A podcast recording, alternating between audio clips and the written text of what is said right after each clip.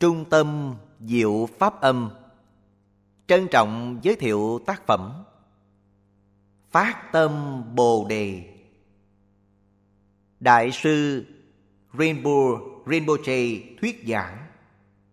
Hồng Như Thupten Monsel chuyển Việt ngữ. Tinh túy của 84.000 pháp môn nằm gọn trong tâm Bồ Đề. Đây là tâm nguyện mong mình thành Phật để giúp chúng sinh thoát khổ đau, đến tới niềm vui an lạc, không gì sánh bằng. Rinpoche Rinpoche năm 1997 đến viếng Singapore hai lần, giảng sâu rộng về phương pháp phát tâm Bồ Đề dựa vào kinh điển và kinh nghiệm cá nhân.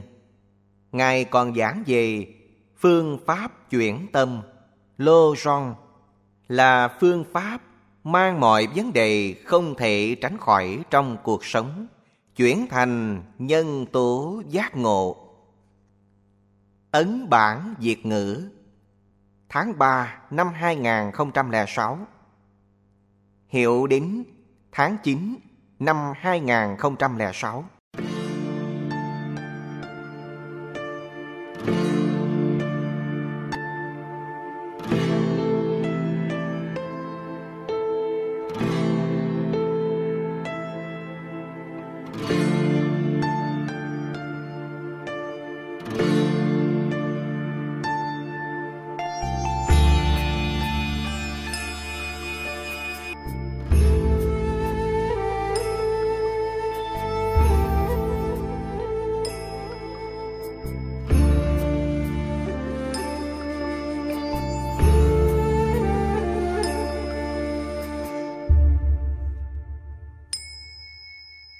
Lời nói đầu Năm 1997 Trung tâm Phật giáo A-di-đà May mắn thọ nhận bài Pháp do Đại sư Rinpo Rinpoche truyền dạy.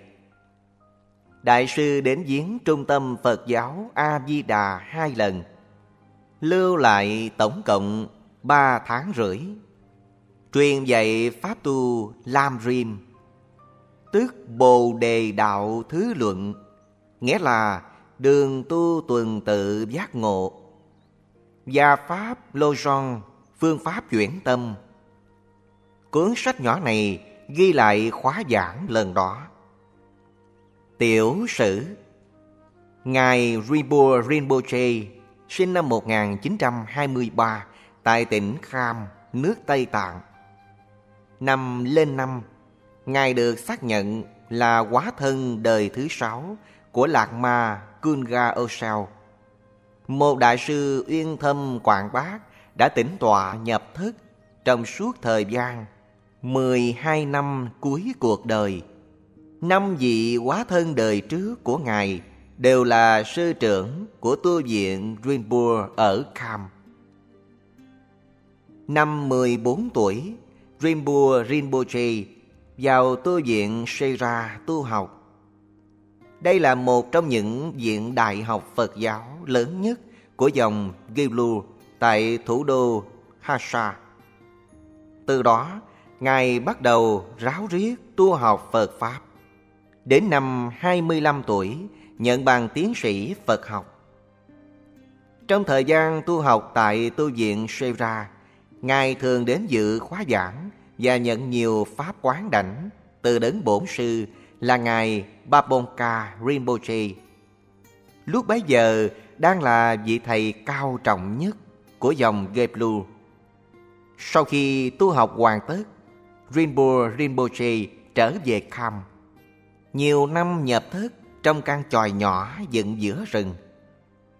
Đến năm 1950, Trung Quốc xâm nhập Tây Tạng hoàn cảnh xứ Kham càng lúc càng nguy hiểm. Năm 1955, một trong những đấng đạo sư của Ngài là Trijang Rinpoche đã khuyên Ngài nên về Hapsa để tiếp tục nhập thức tu học. Nhưng ngay sau đó, tình thế ở thủ đô Hapsa cũng không còn an toàn. Từ năm 1959 là năm người dân Tây Tạng dùng dậy cho đến năm 1976 Ngài phải trải qua nhiều cảnh sống khó khăn cùng cực Bị tù đầy đánh đập Làm chứng nhân bất lực trước sức tàn phá khủng khiếp Của cuộc cách mạng văn hóa Dù vậy, Ngài vẫn giữ được niềm an lạc, quan hỷ hành trì những pháp tu đã học. Ngài nói, tôi không thực sự cảm thấy khổ sở khó khăn khi phải sống trong nghịch cảnh như vậy. Đó là nhờ lòng từ bi của Lạc Ma Dorje Chan, tức Babonka Rinpoche. Nhờ thầy tôi mà tôi học được một vài phương pháp chuyển tâm. Khi gặp nghịch cảnh, tâm tôi tức thì nhìn ra chân tướng của luân hồi, của phiền não ô nhiễm, của nghiệp quả, vân vân.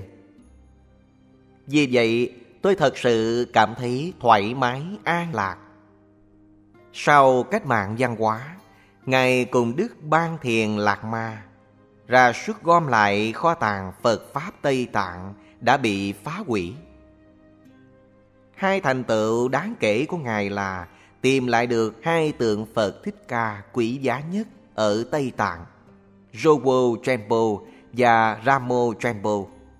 Hai pho tượng này do hai vị hoàng hậu của vua Songtsen Gampo năm 617 đến năm 698, một vị người Trung Hoa và một vị người Nepal đưa vào Tây Tạng. Đến thời cách mạng văn hóa, hai pho tượng này bị chở đi Bắc Kinh, cất trong một kho hàng nào đó chung với hàng ngàn pho tượng khác. Thất lạc suốt 17 năm, mãi đến khi Rinpoche Rinpoche tìm lại được, quan trả về lại chùa cũ ở Hamsa. Năm 1987, Rinpoche Rinpoche rời Tây Tạng sang tỉnh Dharamsala ở nước Ấn Độ để tìm gặp Đức Đạt Lai Lạt Ma.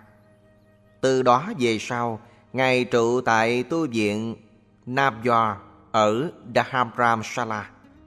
Đáp lời thỉnh cầu của Đức Đạt Lai Lạt Ma, Ngài soạn lại tiểu sử của rất nhiều vị Đại Lạt Ma cùng một bộ sách rất công phu nói về lịch sử tôn giáo Tây Tạng. Ngài đã từng thuyết pháp ở nhiều nơi trên thế giới như Úc, Tân Tây Lan, Mỹ và các nước Âu Châu. Với tính tình vui vẻ, ấm cúng, trí tuệ sâu thẳm, cùng lời dạy luôn gần gũi với thực tế, Ngài là đấng đạo sư vô vàng kính yêu của Phật tử nhiều nơi trên thế giới. Nguồn gốc giáo Pháp Lam Rim 2.500 năm về trước, Đức Phật Thích Ca Mâu Ni thành tựu Đại Giác Ngộ và hướng dẫn đường đến giác ngộ cho người khác bước theo. Giáo Pháp của Phật có thể giữ gìn sống động cho đến ngày nay là nhờ tấm lòng từ bi và sự nỗ lực của rất nhiều thế hệ hành giả tiếp nối không gián đoạn. Đời này nhận Pháp từ Sư Phụ chuyên tâm tu tập hành trì, rồi truyền lại cho đời sau. Ở Tây Tạng, tinh yếu lời Phật dạy được tóm gọn trong giáo Pháp gọi là Lam Rim, tức Bồ Đề Đạo Thứ Luận, còn gọi là con đường tuần tự giác ngộ. Giảng về từng giai đoạn trên đường tu giác ngộ. Giáo Pháp Lam Rim chủ yếu chia thành ba giai đoạn tương ứng với ba loại căn cơ tâm nguyện của người tu theo Phật Pháp. Giai đoạn thứ nhất gọi là căn cơ bậc thấp, tức hạ căn. Người tu bước vào giai đoạn này khi bắt đầu biết quan tâm đến kiếp sau của mình. Biết quan tâm như vậy là vì hiểu được đời sống hiện tại có thể chấm dứt bất cứ lúc nào. Sau khi chết, phần lớn sẽ phải sinh vào cõi ác đạo, súc sinh, ngạ quỷ hay địa ngục. Nếu muốn tái sinh vào thiện đạo thì phải quy y tam bảo, sống thuận theo nhân quả. Giai đoạn thứ hai là Căn cơ bậc trung, tức trung căn. Ở đây người tu phát khởi tâm nguyện, muốn vĩnh viễn vượt thoát sinh tử luân hồi. Quan trọng nhất trong giai đoạn này là tu theo tứ diệu đế. Một, khổ. Hai, nguyên nhân của khổ, tức nghiệp và phiền não. Ba, trạng thái diệt khổ, tức niết bàn. Và bốn, phương pháp diệt khổ qua ba môn vô lậu học giới, định và tuệ. Giai đoạn thứ ba là căn cơ bậc cao, tức thượng căn. Người tu trong giai đoạn này mở rộng con tim, quan tâm đến cảnh sống của tất cả mọi loài chúng sinh. Nhìn thấy chúng sinh không muốn khổ mà cứ phải chịu khổ, muốn an vui mà chẳng lúc nào an vui.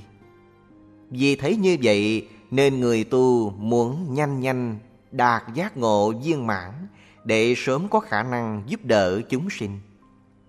Tâm nguyện vị tha này chính là tâm Bồ Đề.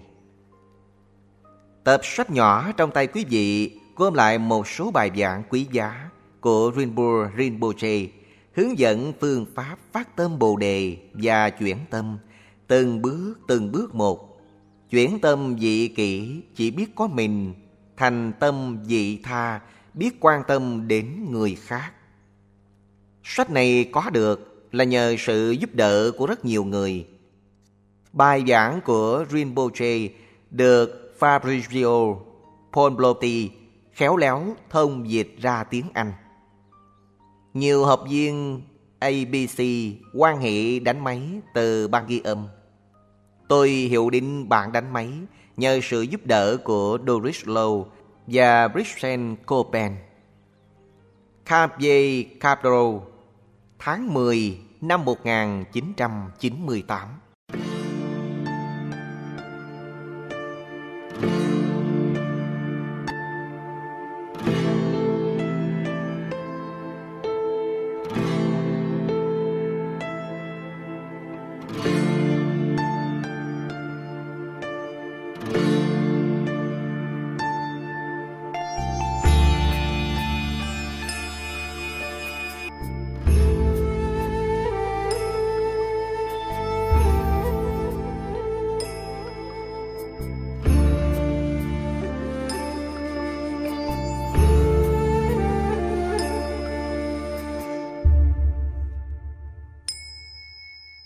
Bảy điểm nhân quả Tâm Bồ Đề là tâm nguyện vì lợi ích chúng sinh mà cầu giác ngộ. Tâm này quả thật kỳ diệu tuyệt vời. Một trong những vị sư phụ của Lạc Ma Atisha có lần nói với Ngài như sau. Dù biết được quá khứ, vị lai, thấy được linh ảnh đấng bổn tôn, hay nhập định vững như trái núi, Tất cả so với tâm Bồ Đề đều chẳng có gì đáng nói. Chúng ta ngược lại phục lăng những thành tựu nói trên. Hoặc chính bản thân, hoặc nghe ai khác làm được những việc như vậy. Thấy được linh ảnh của Phật, thấy được chuyện quá khứ, vị lai, định vững như trái núi. Chúng ta sẽ thấy đây thật là việc hy hữu tuyệt vời. Thế nhưng, sư phụ của Ngài Atisha lại nói Tất cả so với tâm Bồ Đề đều chẳng có gì đáng nói. Vì vậy, con hãy lo tu tâm Bồ Đề. Dù có tu theo pháp tu đại thụ ấn, đại viên mãn hay hành trì hai giai đoạn phát khởi và viên thành của mật tông tối thượng du già. Dù quán được linh ảnh của nhiều đấng bổn tôn Pháp chủ. Nếu thiếu tâm Bồ Đề, thì những việc như vậy vẫn chẳng mang đến cho quý vị chút lợi ích nào cả. Đại Bồ Tát Santideva có nói, mang hết tám dạng bốn ngàn pháp môn ra khuấy lại, tinh túy của tất cả chính là tâm Bồ Đề. Mang sữa ra khuấy sẽ gạn được bơ, Tương tự như vậy, mang hết tám dạng bốn ngàn pháp môn ra quán chiếu, tinh túy đều nằm ở tâm Bồ Đề. Vì vậy, đã là con Phật, Thì điều quan trọng nhất là Phải cố gắng hết sức Để có tâm Bồ Đề. Không dụng công hay ít ra Cũng phải gắn đạt cho được loại tâm Bồ Đề có dụng công. Có hai dòng truyền thừa chính chỉ dẫn phương pháp phát tâm Bồ Đề Quý vị có thể dựa vào đó để tu tập và phát tâm. Phương pháp thứ nhất là Pháp tu bảy điểm nhân quả. Phương pháp thứ hai là Pháp tu quán chuyển ngã tha. Pháp tu bảy điểm nhân quả hướng dẫn phương pháp phát triển lòng từ bi đối với tất cả chúng sinh, rồi dựa vào đó để phát tâm. Các cao tăng Ấn Độ như Ngài Nguyệt Xứng, Ngài Nguyệt Cung, Ngài Thiện Hải Tịch Hộ, dân dân đều phát tâm theo phương pháp này. Pháp tu thứ hai là quán chuyển ngã tha. Chủ yếu đến từ Ngài Tịch Thiên. Hai pháp tu nói trên, tu theo pháp nào cũng sẽ phát được tâm Bồ Đề. Thánh Atisha đối với tâm Bồ Đề có sự khát khao đặc biệt. Ngài vì muốn tìm một phương pháp phát tâm hữu hiệu nên đã không quản gian nguy khó nhọc, du hành đến tận đảo Indonesia, Islands of Sumatra, tìm gặp Đại sư Serlingpa để cầu Pháp. Ngày nay, chúng ta có thể đến đảo Indonesia bằng máy bay hay bằng tàu lớn. Không mất bao nhiêu thời gian. Nhưng vào thời đó, Ngài Atisha phải mất hết 13 tháng mới đến được đảo Indonesia. Đến nơi, Ngài gặp Đại sư Serplingpa, nhận được cả hai pháp tu, bảy điểm nhân quả và quán chuyển ngã tha. Ngài lưu lại cạnh Đại sư Serplingpa hết 12 năm, kiên trì tu hai pháp này cho đến khi phát triển trọn vẹn tâm Bồ Đề. Vậy Lạc Ma Atisha tiếp nhận dòng truyền thừa của cả hai pháp tu bảy điểm nhân quả và quán chuyển ngã tha. Tuy tiếp nhận được cả hai dòng truyền thừa, nhưng khi giảng cho đại chúng, Ngài Atisha chỉ hướng dẫn pháp tu bảy điểm nhân quả. Còn pháp tu quán chuyển ngã tha, Ngài dành riêng cho một nhóm đệ tử chọn lọc. Đến khi qua Tây Tạng, Ngài không truyền pháp quán chuyển ngã tha cho ai cả. Ngoại trừ vị đại đệ tử tên Toprom Tompa. Về sau, Lạc Ma Tông Khách bà bậc che chở toàn thể chúng sinh, kết hợp hai pháp tu này thành một, bao gồm 11 bước. Người tu vẫn phải thọ nhận riêng biệt từng pháp tu. Nhưng khi hành trì có thể gom chung thành pháp chuyển tâm 11 bước.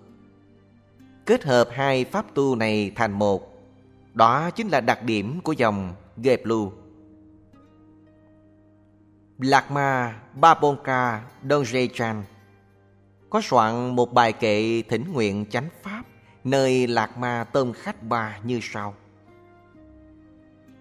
Kết hợp giáo pháp, bảy điểm nhân quả cùng với giáo pháp quán chuyển ngã tha. Điều lớn lao này nơi khác không thấy. Xin nguyện cho con gặp được chánh pháp, thầy tông khách ba. Nơi khác không thấy có nghĩa là J. Rinpoche, Lạc Ma Tông Khách Ba kết hợp hai phương pháp phát tâm Bồ Đề lại làm một. Đây là đặc điểm của dòng Geblu, các dòng khác không có. Lần đầu tôi nhận hai pháp tu này do vị thầy rất mực từ bi là Lạc Ma Babonka Donjechan truyền cho. Lần ấy, Ngài thuyết giảng về tám bộ luận văn trọng yếu của Pháp tu Lam Rim. Kéo dài suốt bốn tháng tại tu viện Seira, Tây Tạng. Thời đó tôi còn rất trẻ. Khi Lạc Ma Babonka Giảng đến phần quán chuyển ngã tha, Ngài cũng giảng về bảy điểm luyện tâm.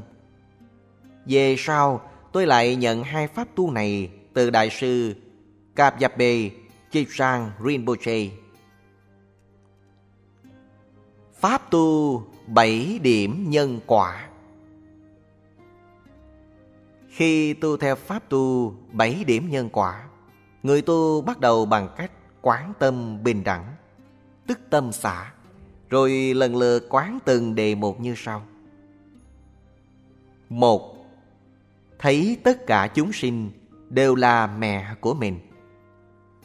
Hai, Nhớ lại ơn nặng của mẹ chúng sinh. Ba, Muốn đền trả ơn ý; bốn, Đại từ. Năm, Đại bi. Sáu Đại nguyện, Tâm nguyện phi thường. Bảy, Tâm bồ đề. Sáu bước đầu là nhân, Đưa tới bước thứ bảy là quả, Là tâm bồ đề. Tâm bồ đề, Tâm vì chúng sinh mà cầu giác ngộ, Có thể phát sinh tuần tự từng bước một, Đó là vì chuỗi nhân quả như sau. Tâm Bồ Đề chỉ có thể phát sinh từ đại nguyện Đây là một loại tinh thần trách nhiệm rất đặc biệt Tiếng tạng gọi là Lahasam Còn gọi là tâm nguyện phi thường Là thái độ phi thường Hay là trách nhiệm đối với tất cả Nói cách khác đây là tinh thần trách nhiệm đối với toàn thể chúng sinh. Muốn có đại nguyện, trước đó phải có ước nguyện muốn chúng sinh hết khổ. Đây chính là đại bi. Muốn có đại bi thì trước đó phải có tấm lòng biết thương yêu toàn thể chúng sinh. Đây chính là đại từ. Trong hiện tại chúng ta chỉ biết thương yêu thân nhân, bạn bè chứ chưa biết thương yêu những người mình không quen, không quý. Vì vậy, muốn có đại từ, chúng ta trước đó phải có cảm giác thân thiết, gần gũi với tất cả mọi loài. Và muốn được như vậy thì lại phải thấy tất cả chúng sinh đều đã từng là mẹ của mình. Đã từng thương yêu, chăm sóc mình, từ đó nảy sinh nguyện vọng muốn đền trả ơn nặng của chúng sinh. Pháp tu này được gọi là Pháp tu nhân quả Là vì điểm đi trước luôn là nhân tố phát sinh ra điểm tiếp theo Quý vị không nên đến với Pháp tu này với cái nhìn thiển cận Không nên nghĩ rằng, Pháp tu này vượt quá khả năng tôi Đòi hỏi quá nhiều thời gian và năng lực Tâm Bồ Đề quý giá như vậy, Tôi làm sao mà có được Thái độ như vậy không đúng. Quý vị không nên sợ hãi. Pháp tu này thật sự thâm sâu mãnh liệt. Cứ noi theo đó mà kiên trì luyện tâm, từng bước từng bước một chắc chắn sẽ thành công. Mọi pháp tu của dòng cựu Kadampa nói chung đều rất hiệu quả. Huống chi pháp tu này do Lạc Ma Tông Khách Ba kết hợp Ngài là người có đủ thiện duyên thọ pháp trực tiếp từ Đức Văn Thù. Hai pháp tu này cực kỳ hữu hiệu, vì vậy quý vị không nên nghĩ rằng pháp này khó tu, cũng không nên cho rằng bản thân mình không đủ khả năng phát tâm Bồ Đề. Quán tâm bình đẳng hay là đại xã Muốn luyện cho tâm mình thấy được tất cả chúng sinh đều đã từng là mẹ của mình. Việc đầu tiên cần phải làm là phát triển tâm bình đẳng. Cũng như trước khi hòa hình, chúng ta cần xem kỹ mặt vẽ có băng phẳng hay không. Phải cho thật băng phẳng không lồi lõm thì mới có thể vẽ được. Ở đây cũng vậy. Trước khi quán chúng sinh là mẹ, tâm của chúng ta đối với tất cả chúng sinh phải tuyệt đối bình đẳng. Nói cách khác, phải sang bằng tâm lý thiên vị phân biệt. Đừng cảm thấy thân thiết với người này, xa lạ với kẻ kia. Vì vậy phải phát triển tâm bình đẳng, còn gọi là tâm đại xả. Bây giờ tôi sẽ hướng dẫn phương pháp luyện tâm bình đẳng. Vị nào đã từng nghe qua phương pháp này rồi Xin hãy thiền quán theo lời giảng. Còn vị nào chưa từng nghe qua, xin chú ý lắng nghe, ghi nhớ. Xin tất cả quý vị ngồi đây hãy cố gắng khởi chí nguyện phát tâm Bồ Đề. Nghĩ rằng mình nhất định phải có cho được tâm Bồ Đề. Như tôi có nói, Pháp tu này do các vị Lạc Ma dòng Kadamba dạy, hữu hiệu vô cùng, nhất là Pháp tu kết hợp bảy điểm nhân quả và quán chuyển ngã tha do Lạc Ma tôm Khách Ba truyền dạy. Vì vậy, xin quý vị hãy chăm chú lắng nghe, phát khởi tâm nguyện cho thật mãnh liệt. Như sau, tôi nhất định sẽ tu theo, nhất định sẽ phát tâm Bồ Đề. Bây giờ hãy quán tượng phía trước có ba người. Một người luôn làm quý vị khó chịu. Nghĩ tới thôi đã cảm thấy mất vui. Kế bên là một người quý vị luôn cảm thấy thương yêu. Nghĩ tới thôi đã cảm thấy hân hoan vui vẻ.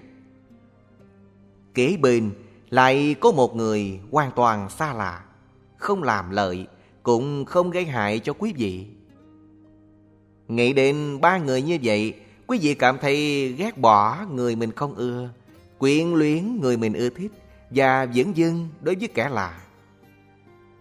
Bây giờ quý vị hãy nghĩ tới người mình ghét. Tự hỏi, người này thật ra đã làm gì tôi?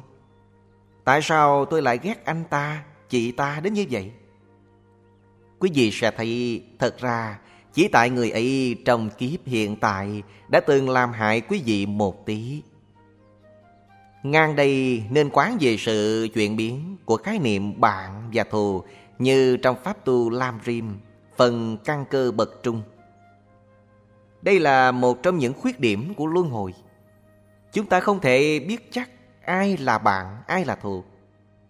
Có khi đang bạn lại biến thành thù, có khi đang thù lại trở thành bạn. Phải nghĩ như vậy, mặc dù người ấy đã từng hại tôi trong đời này, nhưng từ vô lượng đời kiếp quá khứ cũng đã nhiều lần lo lắng chăm sóc cho tôi. Trong kiếp hiện tại, dù có hại tôi chăng nữa, cũng vẫn ít lắm so với mối quan tâm đã từng chia sẻ cho nhau từ vô lượng kiếp trước. Vậy mà tôi lại xem người ấy là kẻ thù chân chính, thật quá sai lầm. Quý vị nên suy nghĩ như vậy nhiều lần để từ từ sang bằng cảm giác thù ghét. Bây giờ hãy nghĩ đến người mà quý vị thương yêu luôn khiến quý vị vui vẻ hạnh phúc khi gặp mặt. Quý vị cho rằng đây là người bạn chân chính, thân thiết hơn bất cứ một ai. Quyến luyến đến nỗi không muốn rời xa dù chỉ trong chốc lát. Nếu xét kỹ vì sao lại như vậy, sẽ thấy lòng yêu thích ấy chỉ đến từ chút ít lợi lạc người kia mang đến cho quý vị. Nhận được một ít lợi lạc nên quý vị cảm thấy hân hoan, vui vẻ. Nhưng thật ra, quý vị phải thấy rằng Mặc dù kiếp này người ấy đã mang chút ít lợi lạc đến cho tôi nhưng không phải lúc nào cũng vậy Trong các đời kiếp vô lượng về trước, Người này đã từng là kẻ thù của tôi, Đã từng làm hại tôi đến nỗi chỉ thấy mặt thôi là đã phát ghét Cho dù người ấy có đã làm lợi cho tôi, Đang làm lợi cho tôi Và sẽ làm lợi cho tôi chăng nữa, cũng không nên vì vậy mà yêu quý quyến luyến quá độ. Vì người ấy thật sự cũng đã từng hại tôi rất nhiều rồi. Cứ suy nghĩ như vậy cho thật nhiều lần, rồi sẽ từ từ bỏ được cảm giác tham đắm. Bây giờ quán tới người xa lạ. Khuyên hướng tự nhiên của quý vị đối với người này sẽ là Tôi không quen, cũng không quan tâm Người này có liên hệ gì với tôi đâu Trong quá khứ cũng không Trong hiện tại cũng không Trong tương lai cũng không nốt Vậy việc gì tôi phải quan tâm đến người ấy? Thái độ như vậy hoàn toàn sai lầm. Quý vị phải nghĩ như thế này. Tuy rằng bây giờ người ấy đối với tôi Chẳng phải bạn, cũng chẳng phải thù, Nhưng trong rất nhiều đời kiếp về trước, Đã từng là người thân của tôi. Vì vậy tôi không thể dẫn dưng phải suy nghĩ như vậy nhiều lần để sang bằng cảm giác dững dưng đối với kẻ lạ.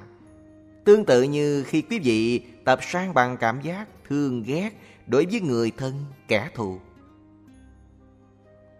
Vậy khi ngồi thiền, trước tiên quý vị phải nghĩ rằng hoàn toàn không có lý do gì để mình phải ghét kẻ thù vì kẻ thù cũng đã từng là bạn thân của mình trong nhiều đời quá khứ. Cần quán như vậy rất nhiều lần để sang bằng cảm giác ghét bỏ, mở tâm bình đẳng đối với người mình ghét. Rồi lại nghĩ rằng cũng chẳng cần phải quyến luyến người mình thương. Vì người mình thương bây giờ cũng đã từng là kẻ thù trong nhiều kiếp trước. Quán như vậy nhiều lần để sang bằng cảm giác tham luyến, mở tâm bình đẳng đối với người mình thương. Khi quán ba loại người như vậy, chúng ta nhìn họ qua ba lăng kính khác nhau. Bạn, thù và kẻ lạ. Tuy vậy, không ai cứ mãi là bạn, là thù hay là kẻ lạ. Vì vậy chúng ta chẳng có lý do gì để mà ghét người này, thương người kia hay dẫn dưng với kẻ nọ. Nếu xét kỹ lại xem ba người kia thật sự là ai, sẽ thấy họ đều là chúng sinh, đều giống nhau ở điểm cùng muốn được hạnh phúc, cùng không muốn đau khổ. Vì vậy, không có lý do gì lại dựa vào lòng thương ghét hay dẫn dưng của mình để phân họ ra thành ba loại người như vậy. Họ đều bình đẳng như nhau. Quý vị phải tập nhìn như vậy cho thật nhiều lần. Đến một lúc nào đó, quý vị sẽ thật sự có được tâm bình đẳng đối với tất cả chúng sinh. Quý vị sẽ thấy chúng sinh ai cũng như ai. Tình cảm quý vị dành cho mọi loài đồng đều như nhau. Đây là kết quả mà quý vị cần phải đạt đến. Dù cho mỗi ngày quý vị có tụng câu tứ vô lượng tâm, nguyện cho chúng sinh cùng được hạnh phúc và mầm hạnh phúc, nguyện cho chúng sinh cùng thoát khổ đau và mầm khổ đau, vân vân. Nhưng nếu không có tâm bình đẳng thì trong thực tế tụng như vậy cũng giống như là tụng nguyện cho chúng sinh cùng được hạnh phúc và mầm hạnh phúc, nhưng mà chỉ nguyện cho chúng sinh nào tôi thích thôi. Mặc kệ chúng sinh tôi không thích. Dù quý vị có tụng bốn câu này siêng năng thiết tha đến đâu chăng nữa Nếu chưa có tâm bình đẳng Thì tất cả vẫn chỉ là ngôn từ. Không phải tứ vô lượng tâm thật sự. Do đó, tâm bình đẳng quan trọng vô cùng. Dù phải tốn nhiều năm tháng nhập thức, Chỉ để miên mật tu tâm đại xã Cũng là việc rất nên làm. Sang bằng được cảm giác thương ghét đối với người thân, kẻ thù là điều vô cùng lợi lạc cho tâm thức của mình.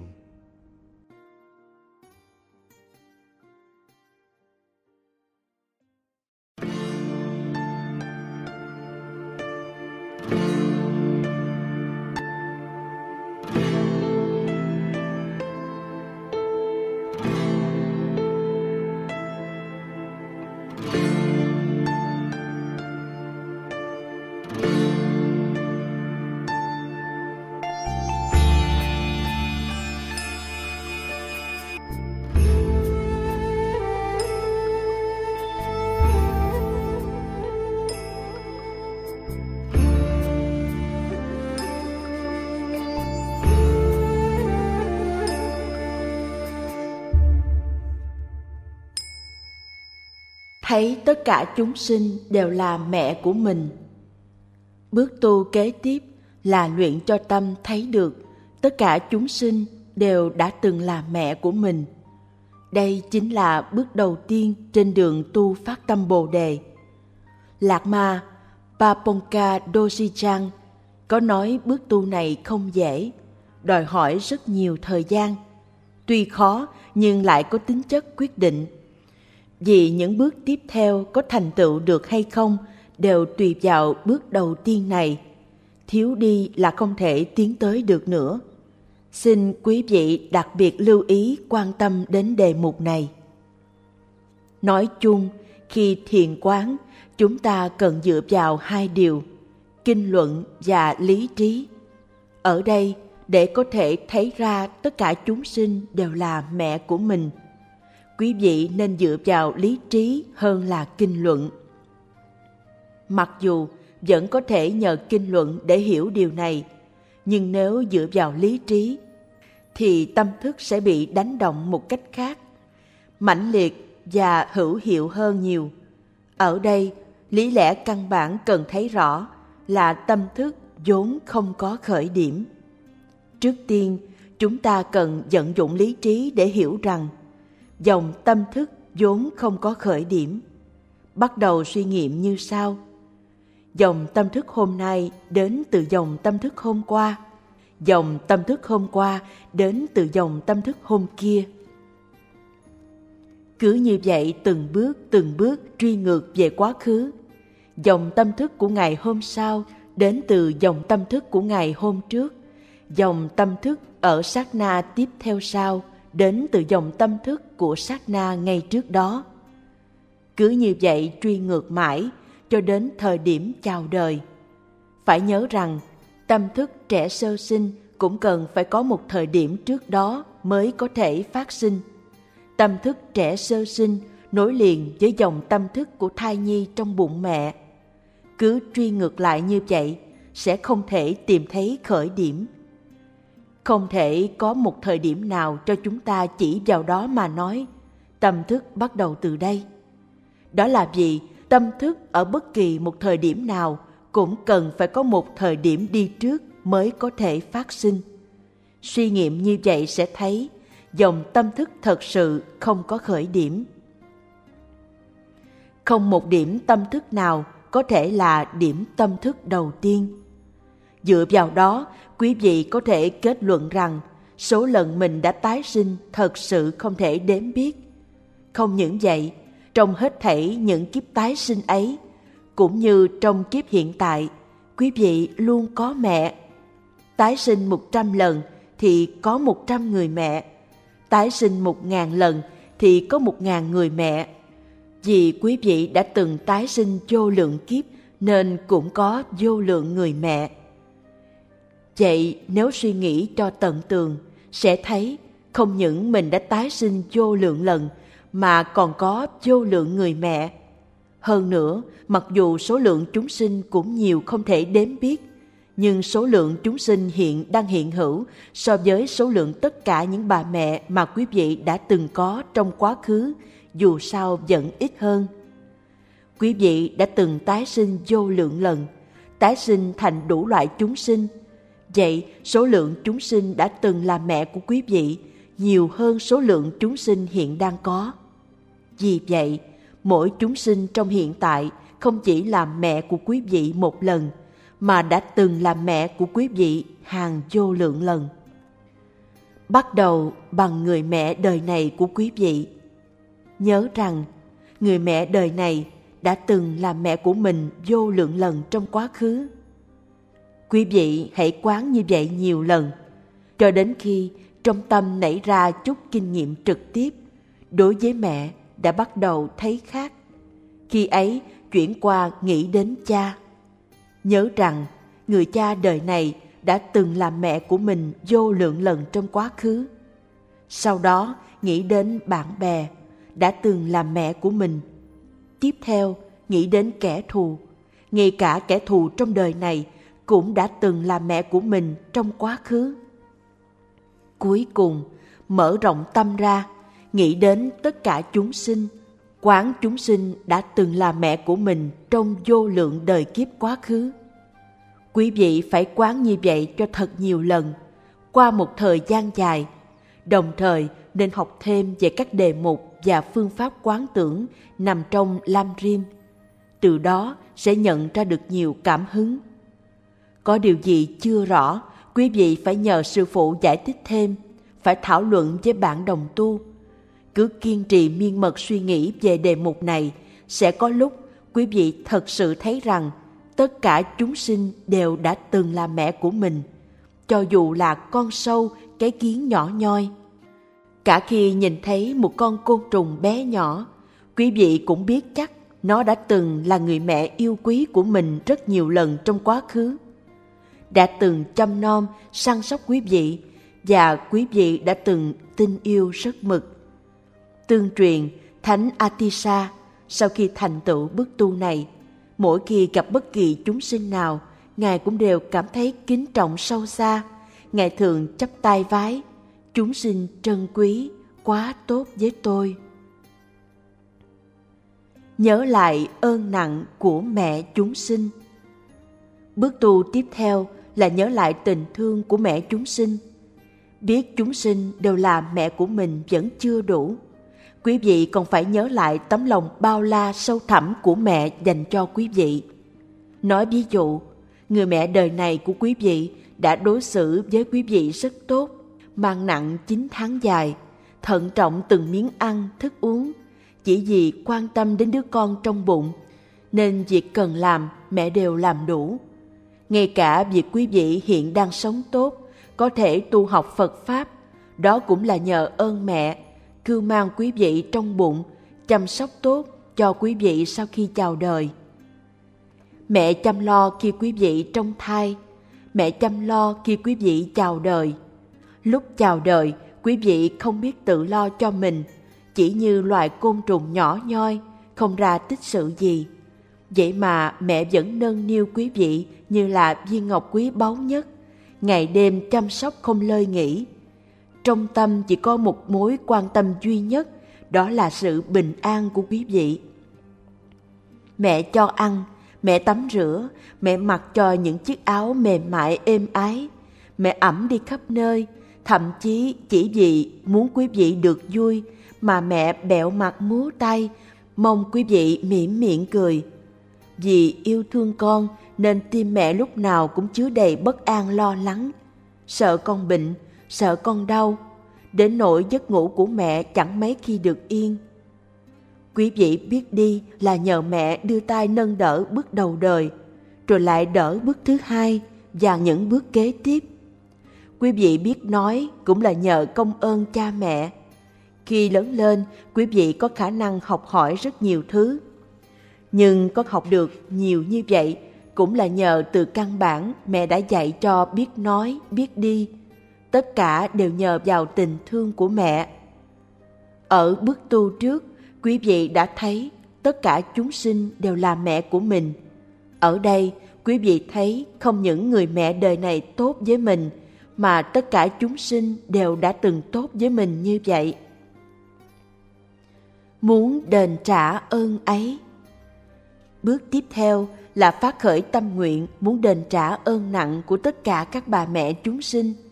Tự hỏi mình như sau: tôi có đủ khả năng đền trả tình thương ấy hay không?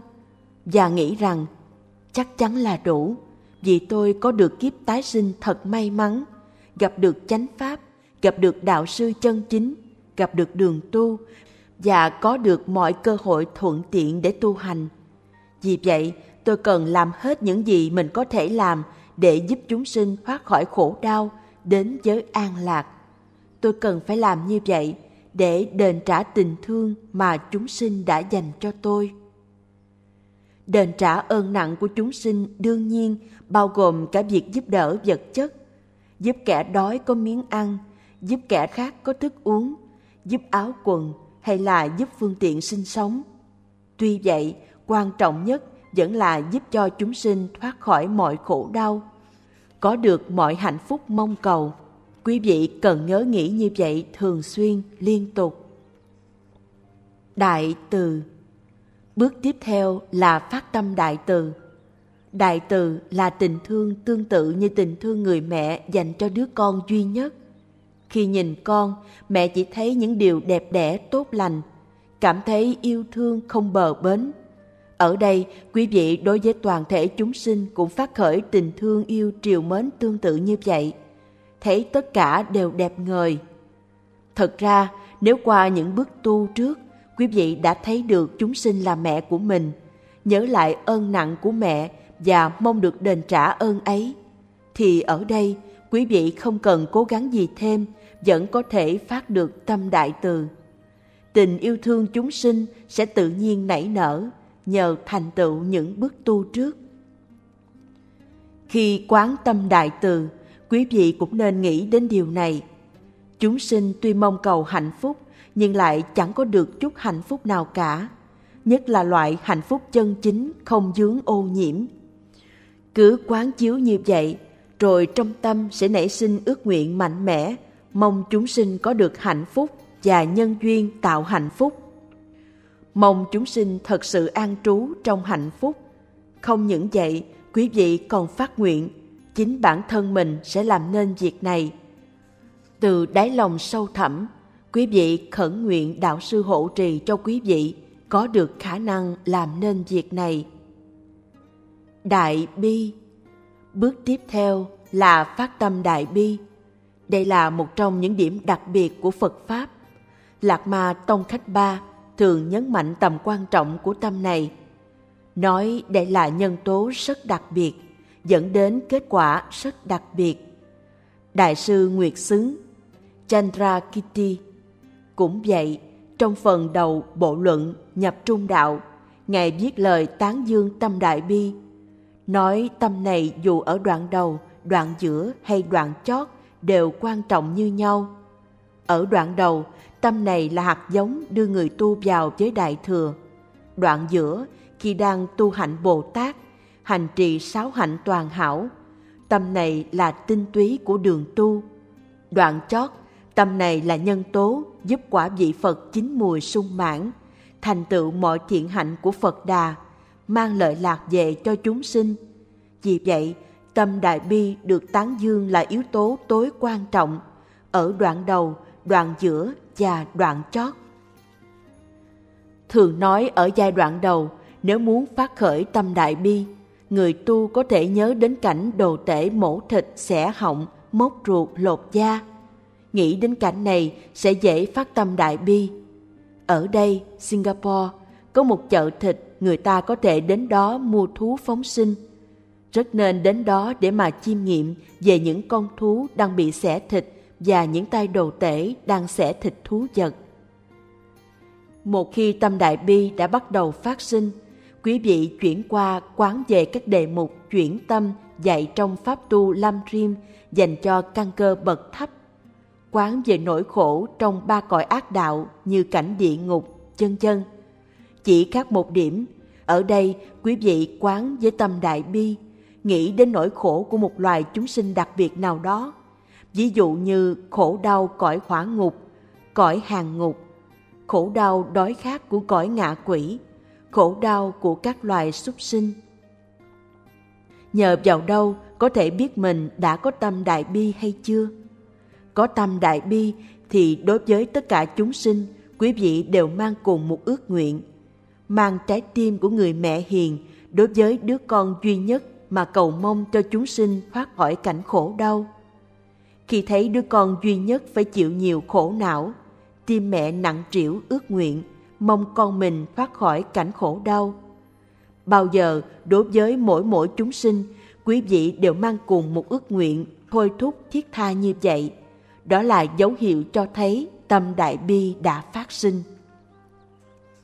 Đại nguyện Bước tu kế tiếp là đại nguyện – đó là lúc quý vị cảm thấy bản thân mình phải gánh lấy trách nhiệm phá sạch phiền não cho chúng sinh, mang về trọn nguồn hạnh phúc cho chúng sinh. Tinh thần trách nhiệm này tương tự như người con cảm thấy mình có trách nhiệm đối với mẹ, đối với sự an vui của mẹ. Khi quý vị có được tinh thần trách nhiệm như vậy đối với tất cả chúng sinh, thấy chính mình sẽ làm nên việc này, thì như vậy là quý vị đã phát đại nguyện gọi là đại vì tâm nguyện này lớn lao rộng rãi phi thường, quá hơn tâm nguyện của các bậc thanh văn duyên giác trong tiểu thừa. Đại nguyện này cũng tương tự như khi đang chứng kiến có người sắp rơi xuống hố thẳm, tự nhiên cảm thấy có trách nhiệm phải cứu người ấy. Tương tự như vậy, quý vị cảm thấy có trách nhiệm phải phá tan khổ não và mang lại hạnh phúc cho tất cả chúng sinh. Đó chính là đại nguyện. Tâm nguyện phi thường này còn được gọi là thái độ phi thường, là trách nhiệm đối với tất cả. Tâm Bồ Đề Bước tiếp theo là phát tâm Bồ Đề, còn gọi là phát tâm. Tâm này phát khởi khi chúng ta biết suy nghĩ như sau tôi đâu có khả năng gì làm sao có thể giúp chúng sinh thoát khổ đau đạt hạnh phúc đây nói cho ngay như tôi thì đừng nói tới toàn thể chúng sinh. Dù chỉ một người, tôi cũng không đủ khả năng cứu giúp. Thử xét lại xem, ai là người có khả năng làm được việc này? Chỉ có phật, chỉ có phật mới đủ khả năng. Nhờ đại thần thông, đại trí tuệ, nhờ khả năng mang lợi ích đến cho chúng sinh một cách rất tự nhiên. Ngang đây, quý vị phải quán về tánh đức của phật. Là chốn quy y chân chính theo như pháp tu lâm Rim dành cho căn cơ bậc thấp có dạy. Cứ như vậy mà phát chí nguyện thành tựu mọi tánh đức của phật vì chúng sinh. Đó chính là phát tâm bồ đề. Là ý nghĩ, tôi nhất định phải thành tựu vô thượng bồ đề để có khả năng mang lợi ích đến cho chúng sinh. Chỉ nguyện thành phật này không chỉ đơn thuần là buông bỏ những gì cần buông bỏ để thành tựu mục tiêu rốt ráo cho riêng mình.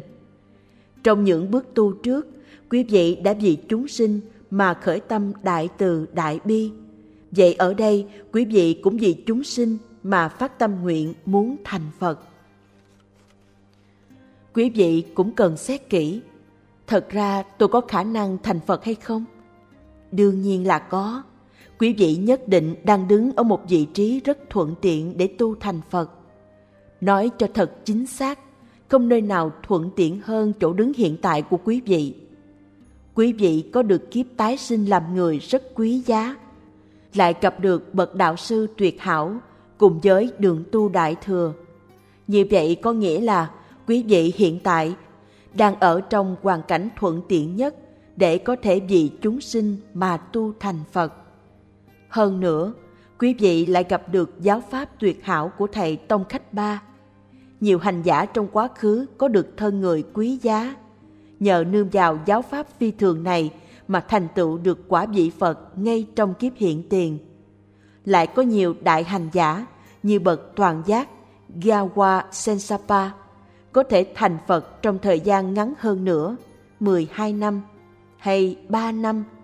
Những bậc hành giả này đều có được hoàn cảnh thuận tiện mà quý vị đang có, được tái sinh làm người và những sự thuận tiện khác. Vì vậy, quý vị phải tự tin là mình có đủ mọi điều kiện thuận tiện để thành Phật. Tâm Bồ Đề có dụng công là loại tâm Bồ Đề dấy lên nhờ sự cố gắng. Tây Tạng gọi tâm này giống như lớp vỏ ngoài của cây mía. Tâm Bồ Đề được gọi là không dụng công khi chí nguyện thành Phật vì chúng sinh luôn cháy lên một cách rất tự nhiên mỗi khi gặp chúng sinh khác, bất kể là ai. Có được tâm Bồ đề không dụng công là dấu hiệu cho biết mình đã phát tâm Bồ đề. Và phát tâm Bồ đề rồi thì trở thành đứa con của Đấng Thế Tôn. Đến đây là hết bài giảng về phương pháp phát tâm Bồ đề qua bảy điểm nhân quả.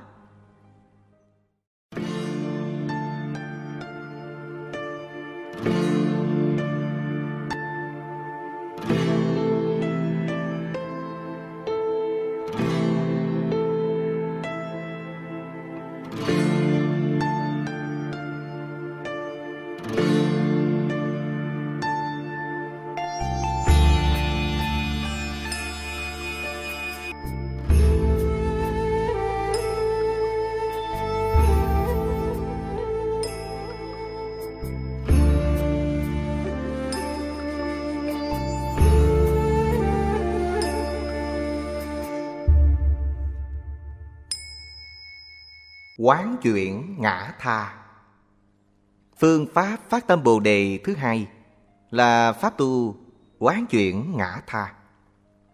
Pháp tu này phối hợp với pháp cho và nhận, gọi chung là phương pháp chuyển tâm. Bây giờ thầy nói về dòng truyền thừa của hai pháp tu này. Cả hai đều phát xuất từ Đức Phật Thích Ca Mâu Ni và Đức Giang Thù Sư Lợi truyền lại cho các đời cao tăng tiếp nối.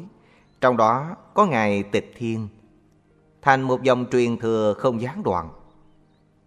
Khi Ngài Atisha vào Tây Tạng, Ngài mang Pháp bảy điểm nhân quả ra, giảng cho đại chúng.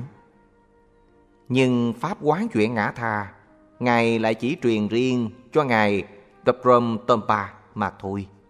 Vì Ngài cho rằng Pháp tu này không thích hợp với các đệ tử khác. Ngài Dabrom Tompa cũng giữ pháp tu này rất kín mật.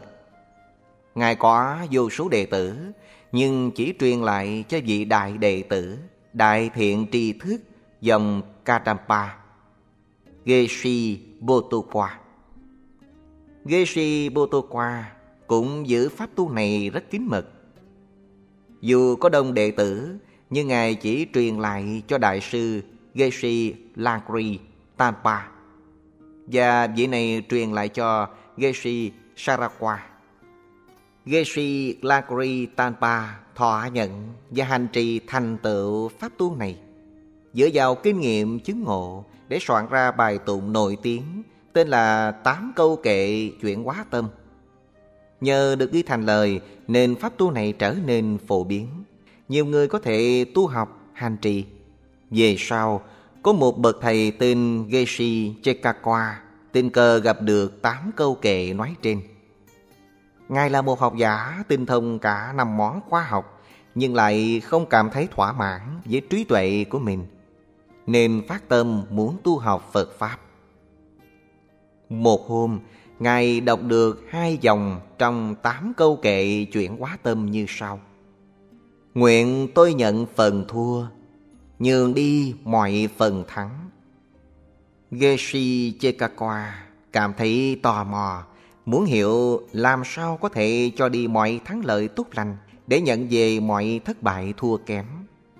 Từ đó, Ngài ra công tìm kiếm pháp tu này. Du hành đến tận vùng Benpo ở Tây Tạng, nơi Đại sư Geshe Langri Tamba trú ngụ. Đến nơi mới biết Đại sư đã viên tịch.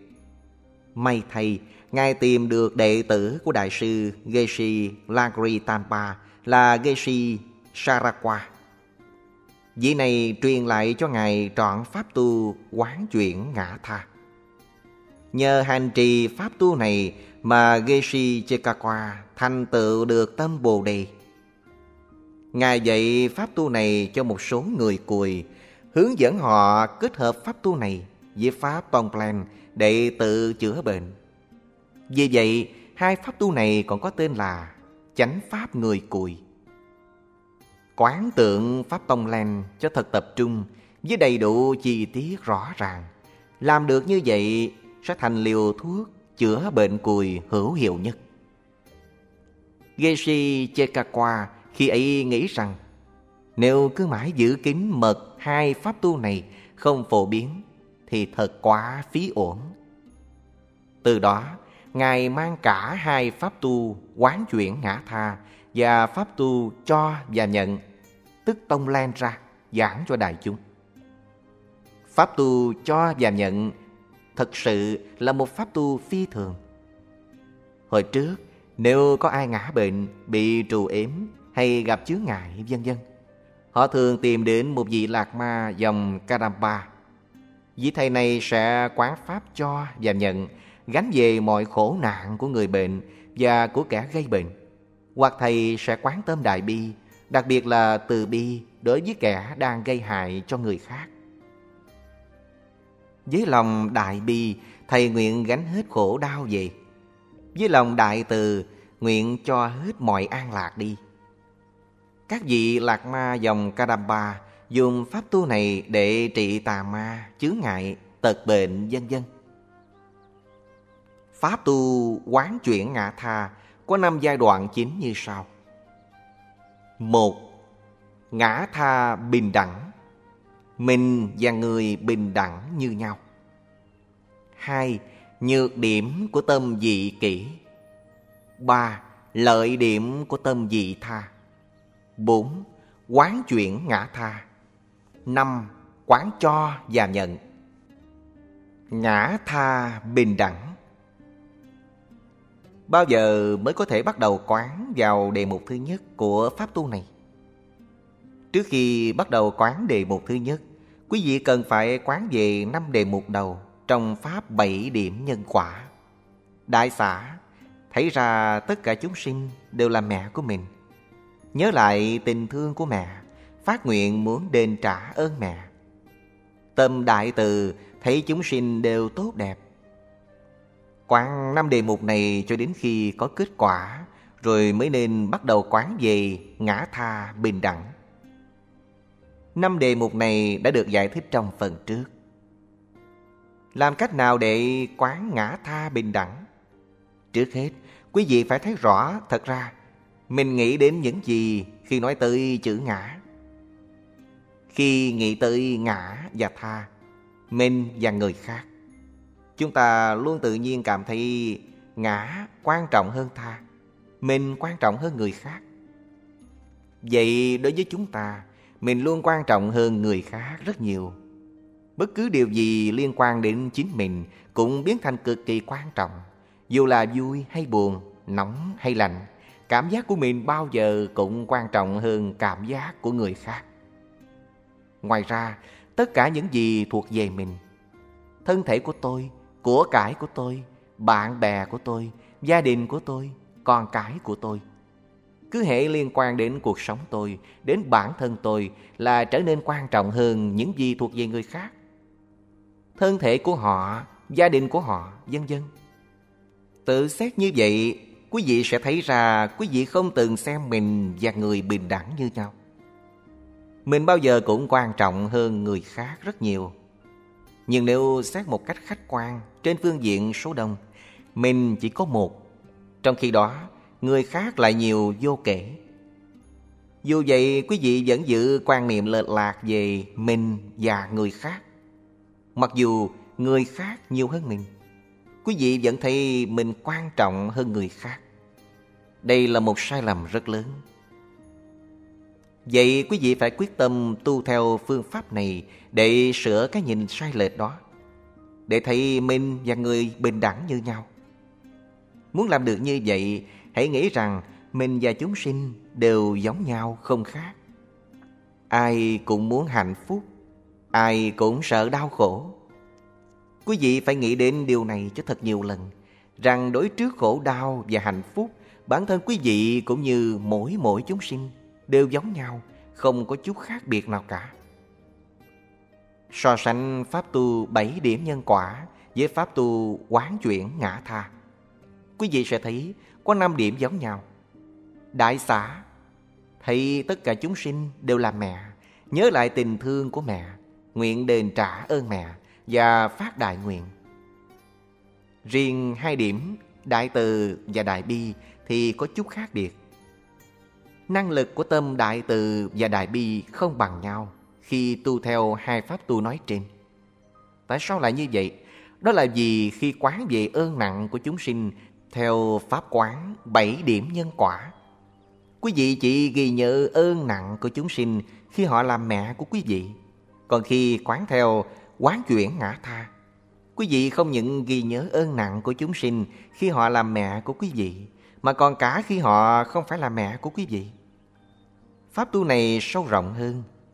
Vì vậy, luyện tâm theo pháp tu quán chuyển ngã tha sẽ khiến lòng đại từ và đại bi của quý vị sâu rộng vững chắc hơn.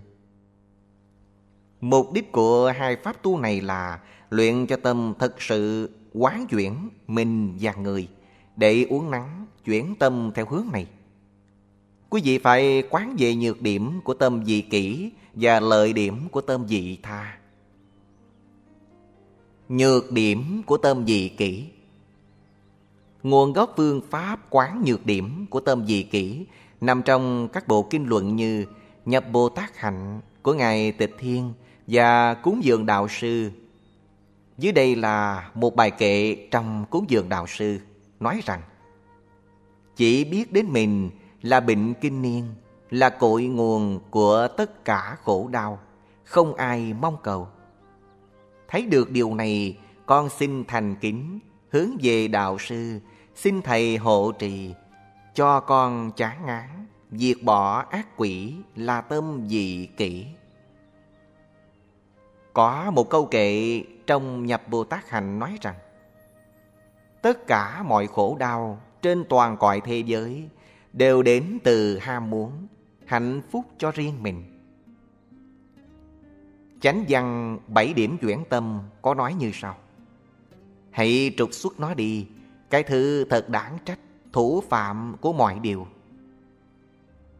Nói như vậy có nghĩa là thủ phạm duy nhất gây ra tất cả mọi khổ đau, mọi vấn đề, mọi chướng ngại, mọi sai sót, mọi khổ nạn có trên đời này chính là tâm lý nuông chiều chính mình. Cái ở đây gọi là khổ đau không phải chỉ là những gì xảy đến với quý vị, mà còn bao gồm cả những vấn đề lớn hơn. Chiến tranh giữa các nước, sự bất đồng ý kiến giữa các nhà lãnh đạo, tranh chấp nơi làm việc, xung đột trong gia đình, cha mẹ con cái cẩu xé nhau, vân vân. Tất cả những chuyện bất như ý này đều đến từ tâm dị kỷ. Tâm lý chỉ biết nâng niu, nuông chiều chính mình. Vì vậy, tâm dị kỷ chính là thủ phạm duy nhất gây ra mọi vấn đề. Lại thêm một ví dụ khác về nhược điểm của tâm dị kỷ. Nói ví dụ quý vị ăn nhiều quá nên bội thực mà chết. Mặc dù đây là chứng bệnh đường ruột do bộ tiêu hóa có vấn đề. Tuy vậy thủ phạm chính vẫn chỉ là tâm nuông chiều bản thân. Không thấy thỏa mãn, cứ muốn ăn thêm. Chết như vậy không phải vì tiêu hóa mà vì quá nuông chiều chính mình. Ngay cả những việc không phải do quý vị gây ra như bị hàm oan, cướp bóc, sát hại. Khi gặp phải cảnh bất khả kháng như vậy, nguyên nhân chính vẫn là vì tâm dị kỷ. Việc xảy ra bây giờ là kết quả của nghiệp đã tạo trong quá khứ. Nghiệp ấy bị tác động bởi tâm dị kỷ. Trong những đời quá khứ, vì ích kỷ chỉ biết đến hạnh phúc của riêng mình, nên quý vị đã từng du oan, cướp bóc hay giết hại người khác. Bây giờ phải trả nghiệp đã gieo. Thủ phạm chính gây ra khổ đau lại cũng vẫn là tâm dị kỷ. Trong quá khứ, quý vị đã từng phải sinh vào ba cõi ác đạo rất nhiều lần. Đó cũng là vì tâm dị kỷ. Tâm dị kỷ khiến quý vị tạo nghiệp sinh vào cõi ngạ quỷ, cõi địa ngục, cõi súc sinh. Nói ví dụ, keo bẩn là nguyên nhân khiến phải sinh làm ngạ quỷ. Mà keo bẩn là vì ích kỷ, xem mình quý hơn người khác. Hoặc là để thỏa mãn tự ái, quý vị chê bài dung mạo của người khác, chê mặt người ta giống như mặt súc sinh. Làm như vậy là tạo nghiệp sinh vào cõi súc sinh. Do đó, thủ phạm gây ra tất cả mọi đau khổ triền miên trong ác đạo vẫn không phải ai khác hơn là tâm dị kỷ. Ngay như trong đời sống hàng ngày, tâm dị kỷ luôn rất tai hại. Nói ví dụ, quý vị vì tự cao nên hễ gặp ai hơn mình là lập tức phát sinh tâm lý ganh ghét khổ sở. Hễ gặp người bằng mình thì lại muốn can cựa ganh đua. Nếu là một nhà thương nghiệp, quý vị lúc nào cũng muốn ngồi trên đầu người khác. Tâm lý cạnh tranh này luôn dẫn đến rất nhiều vấn đề. Rồi khi gặp người thua mình thì lại muốn ăn hiếp người ta, hạ nhục, chỉ trích, bêu rếu. Tất cả những tâm lý bất thiện này đều đến từ tâm dị kỷ. Cũng vì hành động như vậy mà quý vị tạo ra vô số vấn đề trong hiện tại, gieo trồng vô số nghiệp dữ cho tương lai. Cứ ngồi suy nghĩ cho tận tường về tất cả mọi khuyết điểm của tâm dị kỷ, quý vị sẽ thấy tâm này tạo nhiều vấn đề tai hại, không thể đo lường. Nói tóm lại, tất cả mọi khổ đau, mọi vấn đề khó khăn mà quý vị đã gặp từ vô lượng đời kiếp trong quá khứ cho đến ngày hôm nay. Tất cả mọi cảnh sống bất như ý trong luân hồi đều do tâm dị kỷ mà có. Nói cho thật chính xác, tất cả mọi khổ đau luân hồi đều đến từ tâm vô minh chấp ngã và tâm dị kỷ nuông chiều bản thân. Xét về mặt triết lý thì hai tâm này khác nhau. Nhưng nếu nhìn từ phương diện chuyển hóa tâm thì lại như nhau. Một bên là tâm chấp ngã, chấp bám vào cái tôi cố định, chấp vào cái ngã. Và một bên là cái tâm thay vì buông xả cái tôi đi thì lại tưng tiêu cưng quý. Nghĩ rằng tôi muốn hạnh phúc, tôi cần cái này, tôi muốn cái kia. Đó là tâm dị kỷ. Từ đó phát sinh tất cả mọi khổ đau, mọi cảnh sống bất như ý. Và cũng từ đó mà phát sinh đủ loại ác nghiệp. Vì vậy, tâm này là thủ phạm của tất cả mọi vấn đề. Nếu quý vị chân thành muốn tu theo Phật Pháp, phải suy nghĩ về điều này cho thật thường xuyên, suy nghĩ về nhược điểm của tâm dị kỷ và lợi điểm của tâm dị tha. Phải biết quan tâm đến người khác thay vì quan tâm đến bản thân. Cũng phải nghĩ rằng, chúng ta không nên chỉ biết lo cho kiếp sống hiện tại, mà còn phải nghĩ đến lợi ích của những kiếp tương lai. Đó là những điều quý vị nên làm. Lợi điểm của tâm vị tha Bước tu tiếp theo là quán về lợi điểm của tâm vị tha. Biết lo lắng quan tâm cho người khác. Điểm này được Ngài Tịch Thiên nói rõ trong nhập Bồ Tát Hành như sau. Tất cả hạnh phúc trên toàn thế gian đều có được nhờ tấm lòng vị tha. Trong cúng dường đạo sư cũng có nói như sau.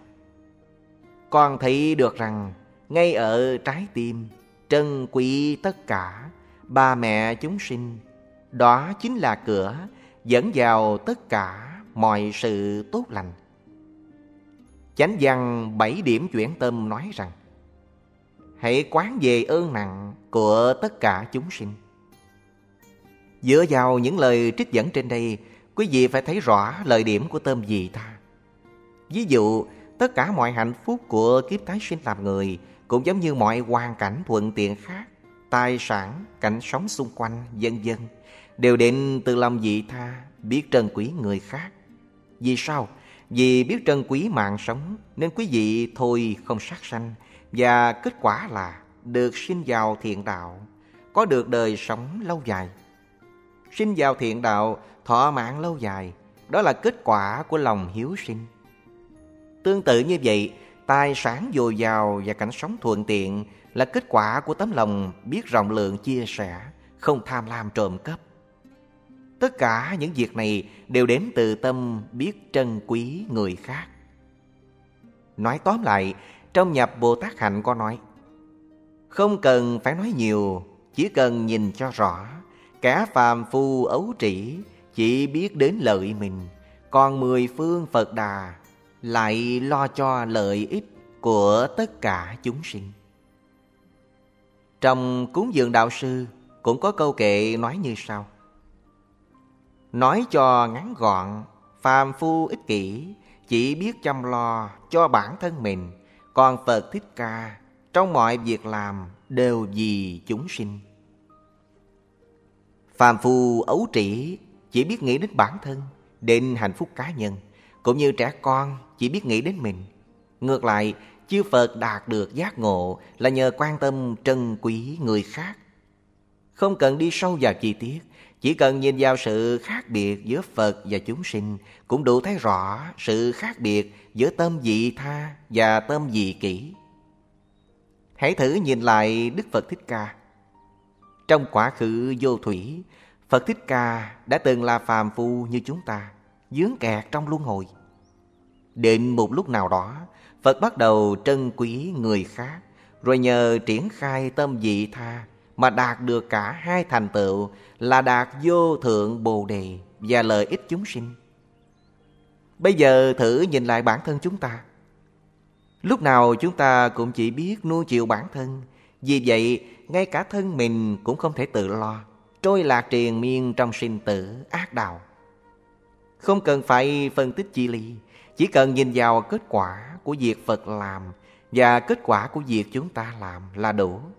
Một bên làm vì tâm dị tha, một bên làm vì tâm dị kỷ. Chạy theo tâm dị kỷ sẽ chẳng gặt hái được gì ngoài cảnh khổ trong ba cõi ác đạo. Khi giảng đến phần này, Lạc Ma Donche Chang Baboka thường hay kể về câu chuyện cuộc đời của Đại sư Rupa Konli, một đại hành giả tu theo dòng Rupa Kanyu. Lần danh với lối giảng dí dỏm khác thường luôn khiến mọi người cười. Ngài thường kể như sau. Một hôm đại sư Rupa Kumli đến thành phố Hasa, ghé qua chùa Songkhang. Đây là một ngôi chùa lớn ở Hasa, Trong chùa có pho tượng Phật Thích Ca Mâu Ni rất nổi tiếng. Tên của pho tượng này là Jowo. Khách thập phương khi đến giếng chùa thường đến đảnh lễ Yoko. Sau đó đi nhiễu quanh tượng Phật để nhận phước lành. Ngài Đập Rục Bà Cục Lì cũng làm như vậy. Cũng đi nhiễu quanh tượng Phật và nhận phước. Nhưng rồi Ngài đứng lại ngay trước mặt tượng Phật và nói, Hồi trước tôi và ông giống nhau, Nhưng rồi tự nhiên ông lại tu tâm dị tha, Quan tâm đến người khác, Nên bây giờ thành Phật Còn tôi thì chỉ biết tới mình, Nên cứ còn hoài trong luân hồi sinh tử Thành ra bây giờ tôi phải lễ bái ông Đại sư Drupa Kuli là một vị hành giả khác thường luôn giảng Phật Pháp bằng lời nói dí dỏm. Tương truyền có lần đại sư đến thăm tòa bảo tháp Bonnat ở Nepal. Bảo tháp này có tướng dạng rất kỳ lạ, so với tám loại bảo tháp thông thường, thật chẳng giống loại nào cả. Khi đến chân bảo tháp, đại sư quỳ lạy và nói với bảo tháp như sau. Mặc dù ngài tròn như quả đồi, Trông chẳng giống loại nào trong tám loại bảo tháp như lai Tôi vẫn xin đảnh lễ. Lại có lúc Ngài nói Tôi đánh lạc mất ba món thật quan trọng quý giá. Nếu có ai hỏi ba vật ấy là gì Ngài sẽ trả lời Một là si, hai là tham, ba là sân. Tôi lỡ tay đánh mất rồi Ba cái sự mà ai nấy đều trân quý nâng niu Lời này cho thấy mức độ chứng ngộ của Ngài, nhưng lại diễn tả bằng lời nói bông đùa. được rục bà cuộc lì thật sự là một đại hành giả. Tôi nhớ hình như tiểu sử của Ngài đã được thông dịch ra tiếng Anh, trong đó có kể những giai thoại tôi vừa kể. Vậy chúng ta cần phải nhìn lại Đức Thích Ca Mâu Ni, nhờ quan tâm đến người khác đã thành tựu được những gì. So sánh thành tựu này với nỗi khó khăn mà chúng ta đang phải chịu vì chỉ biết quan tâm đến bản thân. Quý vị nên tìm đọc chuyện tiền thân của Đức Thích Ca Mâu Ni khi Ngài chưa thành Phật. Ví dụ như tập truyện Chataka. Quý vị sẽ thấy Đức Phật chỉ vì thương lo cho người khác mà làm được những việc làm phi thường. Quý vị có thể nhờ đó mà được nhiều cảm hứng để hành trì pháp tu chuyển tâm. Đến chỗ này, quý vị nên nhớ đến ơn nặng của chúng sinh. Dù là mẹ hay không phải là mẹ của quý vị. Nhớ nghĩ như vậy rất hữu ích. Giúp quý vị thấy ra thật sự có rất nhiều lý do khiến mình nên quan tâm đến người khác. Dưới đây là một ví dụ đơn giản về ơn của chúng sinh không phải là mẹ của mình. Ngay việc chúng ta có thể ngồi trong căn phòng này an vui tu học chánh pháp đại thừa toàn là nhờ ơn của chúng sinh. Có rất nhiều người đã tốn biết bao công sức để chúng ta có thể tụ họp nơi đây. Trước hết, chỗ này trước kia có thể có một tòa nhà khác, cần bứng đi. Việc làm này cần nhiều tay thợ. Rồi phải có người thiết kế căn nhà mới, mua vật liệu, gạch, hồ, xi măng, vân vân. Rồi lại phải có người điều khiển máy móc, vì máy móc không thể tự chạy một mình để dựng lên tòa nhà này. Rồi khi xây xong Lại phải có người trang trí nội thất Sưu tập các biểu hiện thân miệng ý của Phật Để lập bàn thờ Chúng ta có thể vui vẻ tụ họp ở đây Đều toàn là nhờ vào lòng tốt của người khác có phải vậy không? Căn nhà quý vị đang ở, Tài sản quý vị đang hưởng dụng, Tất cả những gì quý vị có Đều đến từ người khác. Quý vị có thể phản đối, Nói, không phải vậy đâu, Tôi phải mua bằng tiền đấy chứ. Đúng rồi, Phải mua bằng tiền, Nhưng tiền cũng lại nhờ người khác mới có được. Người khác đưa tiền cho tôi, Nhưng tôi vẫn phải làm việc khó nhọc Mới được trả tiền đấy chứ. Đúng rồi Phải làm việc mới có tiền Nhưng ngay chính sự có thể làm việc Đó cũng là nhờ người khác Không phải sao Cứ suy nghĩ cho tận tường Rồi sẽ thấy tất cả những gì mình có được mọi niềm vui hạnh phúc đều đến từ lòng tốt của người khác. Khi quán về lợi điểm của tâm dị tha, quý vị nên mang hết những suy nghĩ nói trên này về quán chung. Quý vị cũng có thể quán rằng tất cả mọi lợi lạc, ngay cả việc thành Phật, cũng chỉ có thể có được nhờ biết trân quý người khác. Vì sao? Vì muốn thành Phật thì phải phát tâm Bồ Đề. Không có tâm Bồ Đề thì cũng không có Phật. Mà tâm Bồ Đề lại đến từ đại nguyện muốn mang lợi lạc đến cho người khác. Tôi phải thành Phật để có thể mang lợi lạc về cho chúng sinh. Yếu tố quan trọng nhất giúp tâm Bồ Đề phát sinh là tâm Đại Bi. Mà tâm Đại Bi thì lại đến từ tâm dị tha. Vậy quý vị có thể phát được tâm Đại Bi đó cũng là nhờ người khác. Không những vậy, tất cả sáu hạnh ba la mật có tu được cũng đều nhờ người khác. Nói ví dụ, quý vị vì người khác mà tu hạnh giới và để tu hành thí, hạnh nhẫn, quý vị cần phải có một đối tượng mà đối tượng của hạnh thí và hạnh nhẫn chính là chúng sinh. Cũng như Ngài Tịch Thiên có nói trong nhập Bồ Tát Hành. Nếu muốn thành tựu vô thượng Bồ Đề, có hai yếu tố không thể nào thiếu. Đó là chư Phật cùng với chúng sinh. Nay tôi tán dương các đấng thế tôn, sao lại không biết tán dương chúng sinh ngang bằng như vậy? Thành tựu vô thượng Bồ Đề, một nửa là nhờ ơn chư Phật và một nửa là nhờ ơn chúng sinh. Chúng ta thường dẫn tôn kính Đức Phật, còn chúng sinh cũng quan trọng đối với thành tựu vô thượng Bồ Đề. Nhưng tại sao chúng ta lại không tôn kính chúng sinh ngang bằng với Phật? Trong tám câu kệ chuyển hóa tâm, Đại sư Langri Tanpa nói như sau. Tôi có thể thành tựu quả vô thượng Bồ Đề đều nhờ ơn chúng sinh. Vậy tôi xin giữ gìn chúng sinh trong đáy tim vì chúng sinh quý hơn cả bảo châu như ý. Có rất nhiều lời giảng rất thiết tha nói về ơn nặng của chúng sinh.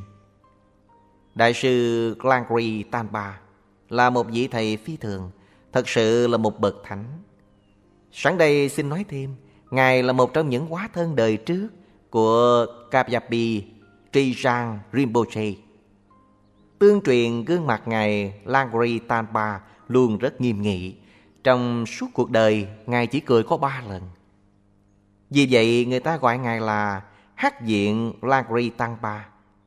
Chữ Hắc Diện tức mặt đen, tiếng Tây Tạng có nghĩa là nghiêm nghị. Ngài luôn thiền quán về khổ đau luân hồi và tâm Bồ Đề. Vì vậy, chẳng mấy lúc, Ngài được dịp cười vui. Để tôi kể cho quý vị nghe một trong ba lần Ngài Langri Tampa cười. Cái gì đã khiến Ngài cười? Chuyện này liên quan đến tòa mạng Đà La.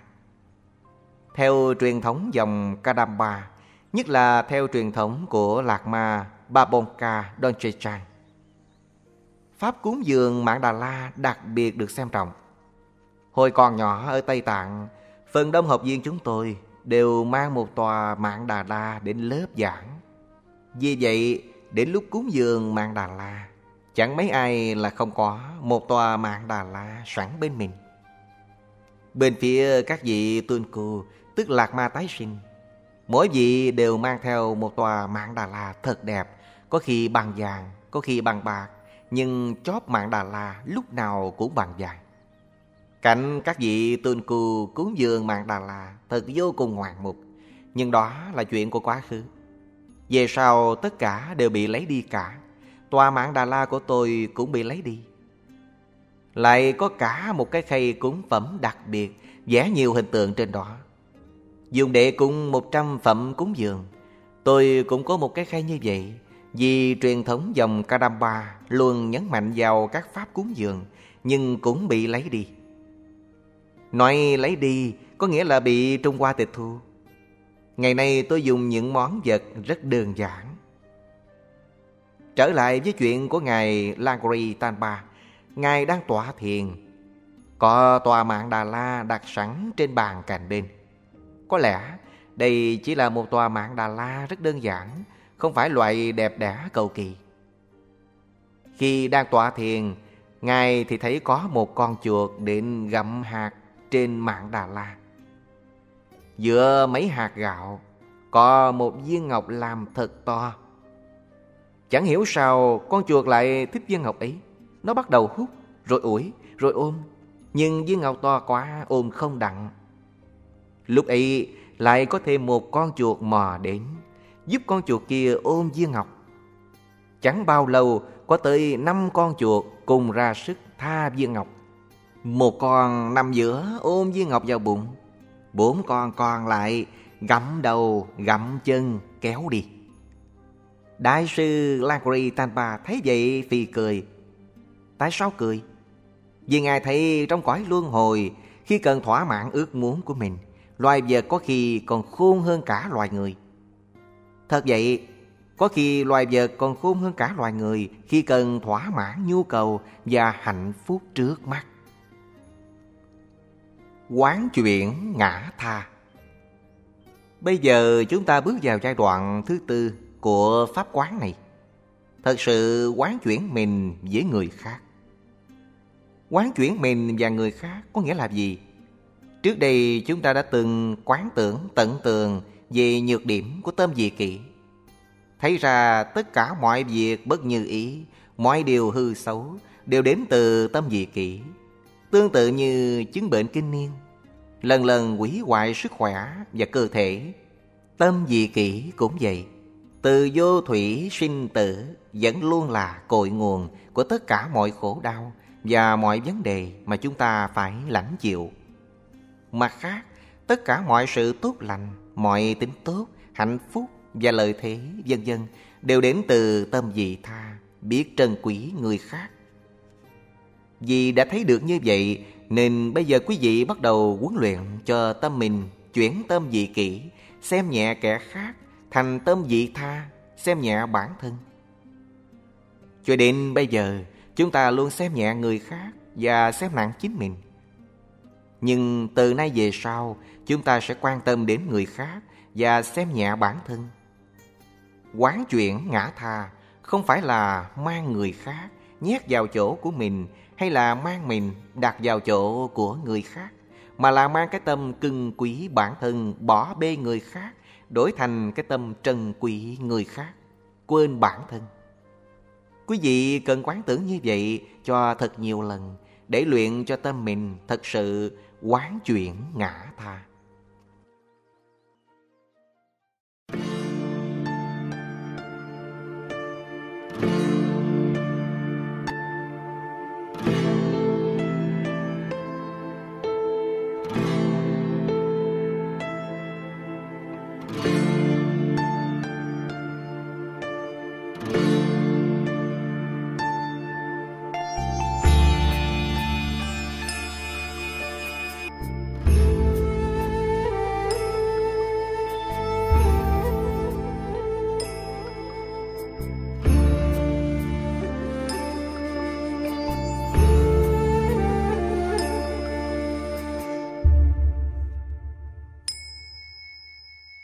Quán cho và nhận. Dựa vào tâm hoán chuyển ngã tha, quý vị có thể hành trì pháp quán cho và nhận. Thế nào là cho và nhận? Với tâm đại bi, quý vị gánh về khổ đau của chúng sinh. Và với tâm đại từ, quý vị cho đi hạnh phúc của chính mình. Chánh văn bảy điểm chuyển tâm nói rằng, pháp cho và nhận cần phải quán tưởng xen kẽ với nhau.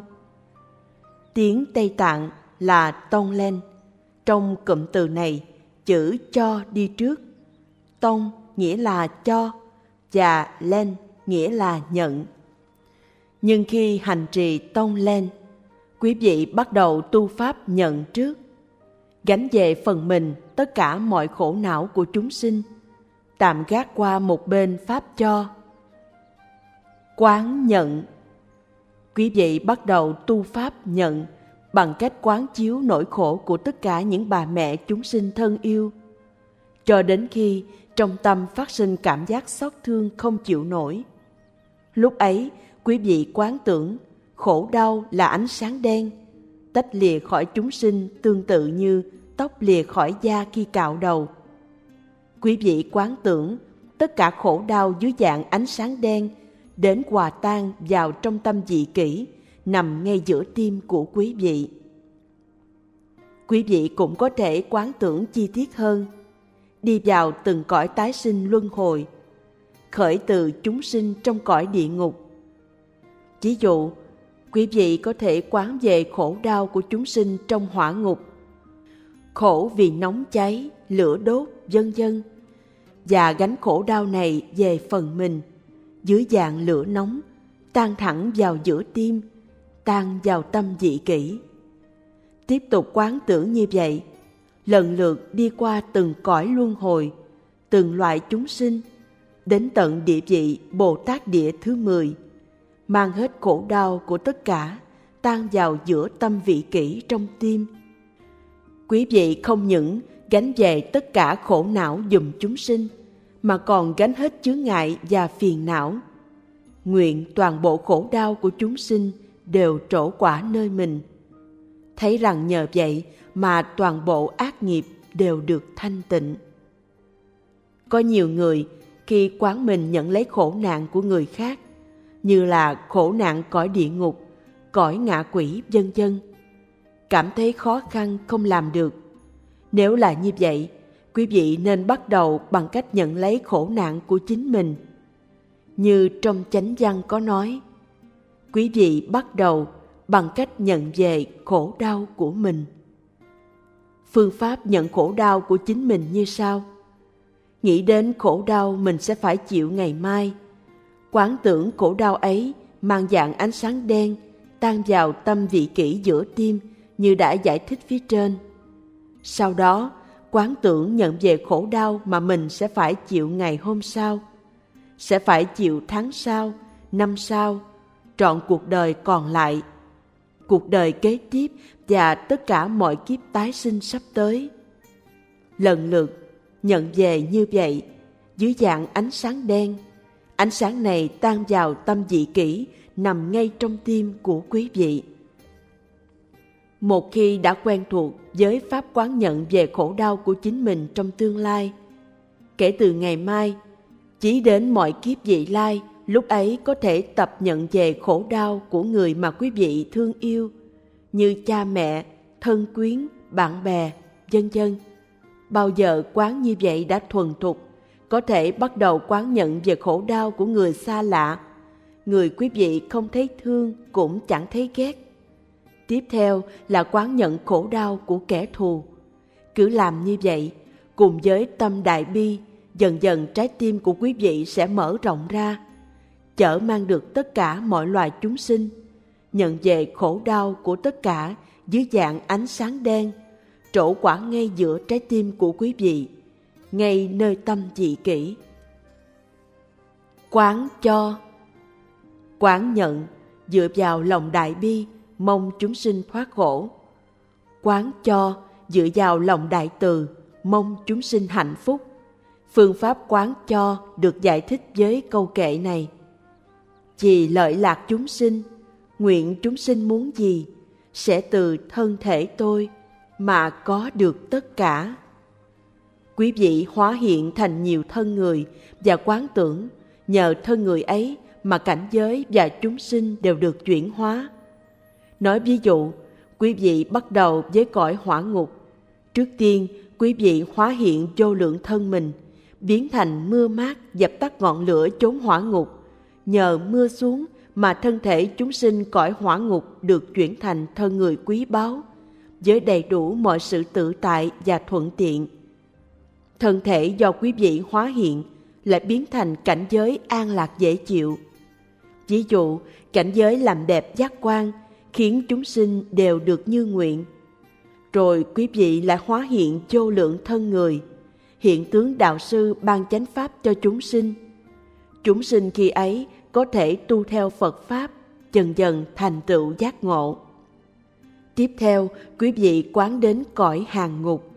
Bây giờ, thân người do quý vị hóa hiện sẽ biến thành ánh sáng mặt trời, sưởi ấm cõi giá băng quý vị đem đến cho chúng sinh áo chăn ấm áp. Chúng sinh cõi hàng ngục chuyển thân, tái sinh làm người.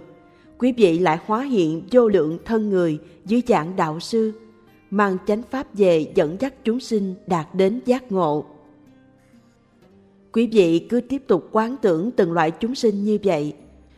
Cho loài ngạ quỷ, thân người do quý vị hóa hiện sẽ biến thành thức ăn nước uống cho súc sinh, biến thành trí tuệ xóa tan mê muội cho loài Atula, biến thành áo giáp bảo vệ thân thể họ, cho chư thiên biến thành cảnh giới thỏa mãn giác quan và cho loài người với biết bao là tham lam mong muốn.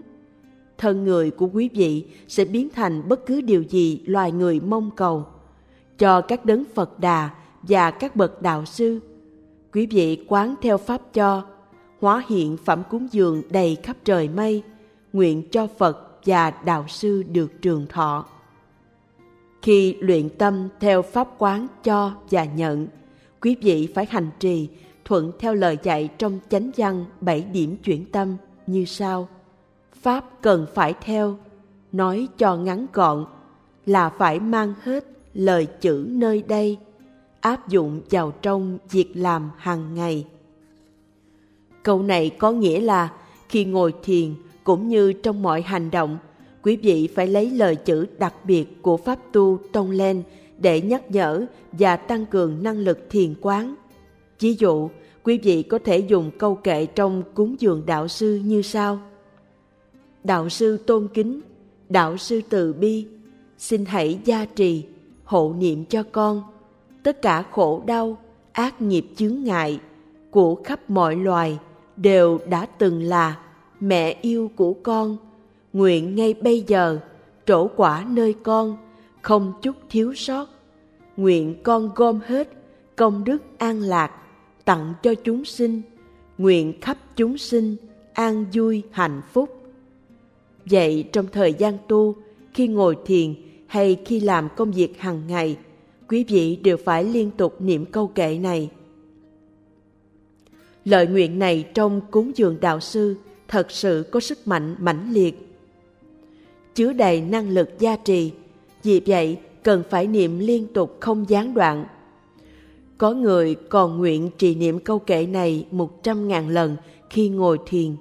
Làm được như vậy rất tốt. Trong lời nguyện này, trước tiên quý vị cất tiếng thỉnh nguyện đạo sư nói rằng Đạo sư tôn kính, đạo sư từ bi. Rồi nói rằng xin hãy gia trì hộ niệm cho con, nguyện tất cả khổ đau ác nghiệp của các bà mẹ chúng sinh không sót một nghiệp gì đều trổ quả nơi con ngay bây giờ. Và xin gia trì cho con mang hết tất cả thiện căn thiện nghiệp của mình tặng cho người khác. Để thiện căn thiện nghiệp trổ quả nơi chúng sinh. Câu kệ kết thúc bằng lời nguyện chúng sinh được an vui hạnh phúc câu kệ này thật sự là một lời nguyện mãnh liệt phi thường mỗi khi tụng pháp cúng dường đạo sư Câu kệ này thường được mang ra đọc trước ba lần. Truyền thống này khởi đầu từ Lạc Ma Paponka donsichang Trước đó, bài pháp cúng dường đạo sư được đọc từ đầu đến cuối. Nhưng vì Ngài muốn nhấn mạnh tầm quan trọng của câu kệ này, nên mang câu kệ này ra đọc trước ba lần. Truyền thống này tiếp nối cho đến ngày hôm nay. Được như vậy, đều là nhờ lòng từ bi của Lạc Ma Dosichan hành trì pháp tu cho và nhận qua hơi thở. Câu tiếp theo trong chánh văn nói như sau. Hai pháp tu này, pháp cho pháp nhận, cần được mang ra, đặt vào hơi thở. Câu này có nghĩa là quý vị thiền quán về pháp cho và nhận như đã giải thích cho đến khi quen thuộc thuần nhuyễn rồi khi ấy phải thiền hai pháp tu này chung với hơi thở Phương pháp thực hiện như sau. Khi thở ra, quý vị quán tưởng mình cho đi mọi sự tốt lành có được, biến thành tất cả những gì cần cho chúng sinh. Quý vị thở ra tất cả những gì tốt lành mình có, thân thể, công đức, tài sản, dân dân, và chuyển những điều này thành bất cứ điều gì cần cho chúng sinh. Tiếp theo, khi hít vào, quý vị quán tưởng tất cả khổ đau của chúng sinh dưới dạng ánh sáng đen cùng vào theo hơi thở. khổ đau hiện dưới dạng ánh sáng đen đi vào trong người quý vị đi thẳng xuống cội nguồn của ác nghiệp khổ não mà quý vị đã phải lãnh chịu từ vô thủy sinh tử là tâm lý ích kỷ, tương tiêu cường quý bản thân, ác nghiệp trổ quả ngay tại đó, giữa trái tim. Đó là vì tâm và khí không tách rời. Tâm di chuyển bằng khí, vì vậy quán tưởng cho và nhận kết hợp chung với hơi thở là một phương pháp phát bồ đề tâm rất hữu hiệu. Phương pháp này tương tự như phương pháp trì chú kim cang trong mật tông tối thượng du già nhất là trước khi ngủ. Nếu hành trì được như vậy thì không gì bằng. Trước khi ngủ, quý vị khởi tâm đại từ và theo hơi thở đi ra mà quán pháp cho. Rồi khởi tâm đại bi, theo hơi thở vào mà quán pháp nhận. Tiếp tục hành trì như vậy cho đến khi rơi vào giấc ngủ thì suốt khoảng thời gian ngủ sẽ trở thành thời gian hành trì. Rất tốt nhất là nếu quý vị thích ngủ ngủ đến 8-9 giờ sáng. Riêng tôi, càng lớn tuổi, tôi càng cần ngủ nhiều và càng ngủ say. Nhưng thời còn trẻ, đi học ở tu viện Sera, tôi thường thức cả đêm. Đêm rất dài, có thể làm được rất nhiều việc. Tụng kinh, đọc sách, muốn làm gì đều có thể làm được. Đến lúc rạng đông, tôi thường có cảm giác hạnh phúc, tâm trí tươi mát. Từ đáy tim thường vui mừng nghĩ rằng Thật quá may mắn, tôi thức trọn đêm và làm được nhiều việc như vậy, trong khi đa số người quanh tôi đều ngủ cả. Tôi thường tự cảm thấy may mắn có thể thức nguyên đêm để tu hành. Lạc Ma Thuten Zopa Rinpoche cũng thức cả đêm như vậy. Nhưng bây giờ lớn tuổi rồi, tôi cần ngủ nhiều hơn, không làm sao có thể thức nguyên đêm cho dù có muốn. Tôi thật sự muốn nhấn mạnh tầm quan trọng của việc chuyển giấc ngủ thành thời gian tu hành. Quý vị hãy cứ đếm lại thời gian sống của mình mà xem. Non phần nửa phải dành cho giấc ngủ. Vì vậy, quan trọng nhất là phải chuyển giấc ngủ thành thời gian tu hành, đúng không? Ngài Milarepa có viết trong chứng đạo ca như sau. Những lúc đêm về, có khi tôi ngủ, bao giờ tôi ngủ thì mang giấc ngủ, hội nhập chân như. Vì tôi nhận được giáo pháp dạy về ánh sáng chân như ở trong giấc ngủ. Người khác không biết về pháp tu này, tôi thật là người vô cùng may mắn. Chẳng mấy ai có khả năng thật sự mang giấc ngủ hội nhập với chân như. Phần đông chúng ta đều chỉ mới bắt đầu. Tốt nhất là quán pháp cho và nhận khi đi vào giấc ngủ. Được như vậy, toàn bộ thời gian ngủ trở thành thời gian hành trì pháp cho và nhận. Và vì vậy trở nên hoàn toàn tốt lành.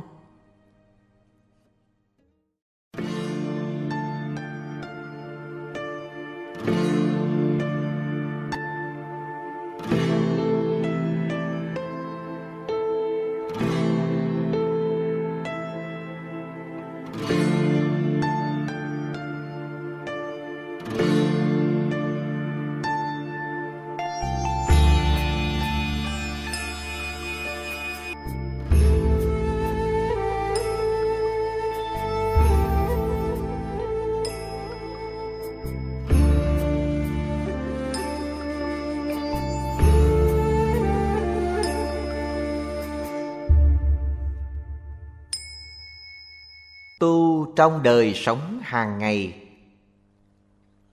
Điều tối quan trọng thật ra là làm sao cho tất cả mọi việc chúng ta làm, ngồi, đứng, tới, lui, vân vân, đều trở thành thời gian hành trì chánh pháp.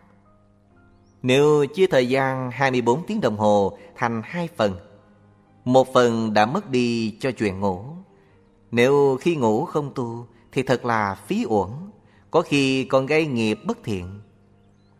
Nếu cứ để như vậy, phân nửa thời gian coi như mất biến vào việc làm bất thiện. Đến khi thức dậy, cho dù có phát tâm mạnh mẽ rằng mình sẽ hành thiện trong ngày, thế nhưng có làm được hay không lại là chuyện khác. Khi ngồi xuống hành trì công phu hàng ngày, có khi tâm thức lơ đễnh chạy rong khắp nơi. Đến nỗi quý vị không thể biết chắc tâm mình có hành trì đúng ngang chỗ miệng đang đọc tụng hay không. Rồi lại phải trở lui đọc lại hết cả. Để có thể biết chắc ít ra mình giữ được đầy đủ bản nguyện và bản thệ trong ngày của mình. Khi ngồi thiền, muốn giữ tâm cho trong sáng đã khó khăn như vậy, huống chi lúc phải ra sống với xã hội. Nhất là lúc phí hết thời gian để mà nói chuyện giảng. Hệ có dịp là lập tức mở miệng ra nói. Lãng phí thời gian bàn luận chuyện thiên hạ chẳng phải là việc thiện, đúng không? Vì vậy chúng ta nhất định phải có cách gì để chuyển hết mọi việc làm hành động của mình, ngày cũng như đêm, biến thành việc thiện, thành công phu hành trì chánh pháp. Chuyển hành động của mình thành chánh pháp thì cuộc sống của chúng ta mới có ý nghĩa. Quan trọng nhất là bắt đầu vào buổi sáng, ngay khi mở mắt ra, phải quyết tâm nghĩ như sau. Tôi còn sống đây sáng nay, thật là một điều quá may mắn. Nhờ ơn Tam Bảo, tôi không chết đêm qua. Vậy tôi phải mang ngày hôm nay ra sống cho thật có ý nghĩa bằng cách tu theo chánh pháp. Sau khi phát nguyện mạnh mẽ như vậy rồi, quý vị phải luôn nhớ tới lời nguyện này, tự nhắc nhở mình luôn luôn trong từng hành động. Thông thường sau khi thức dậy, việc đầu tiên quý vị làm là chui vào phòng tắm. Vậy khi tắm rửa, quý vị có thể hành trì pháp thiền tắm rửa, tụng chú hay là hành trì pháp sám hối. Tiếp theo, nếu không phải đi làm, quý vị có thể bắt đầu công phu hàng ngày của mình.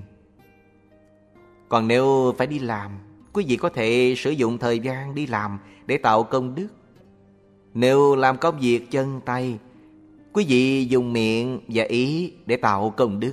Nhất là tâm của quý vị có thể trở thành chánh pháp nếu nhớ nghĩ thường xuyên đến lời nguyện mình đã phát khởi vào buổi sáng.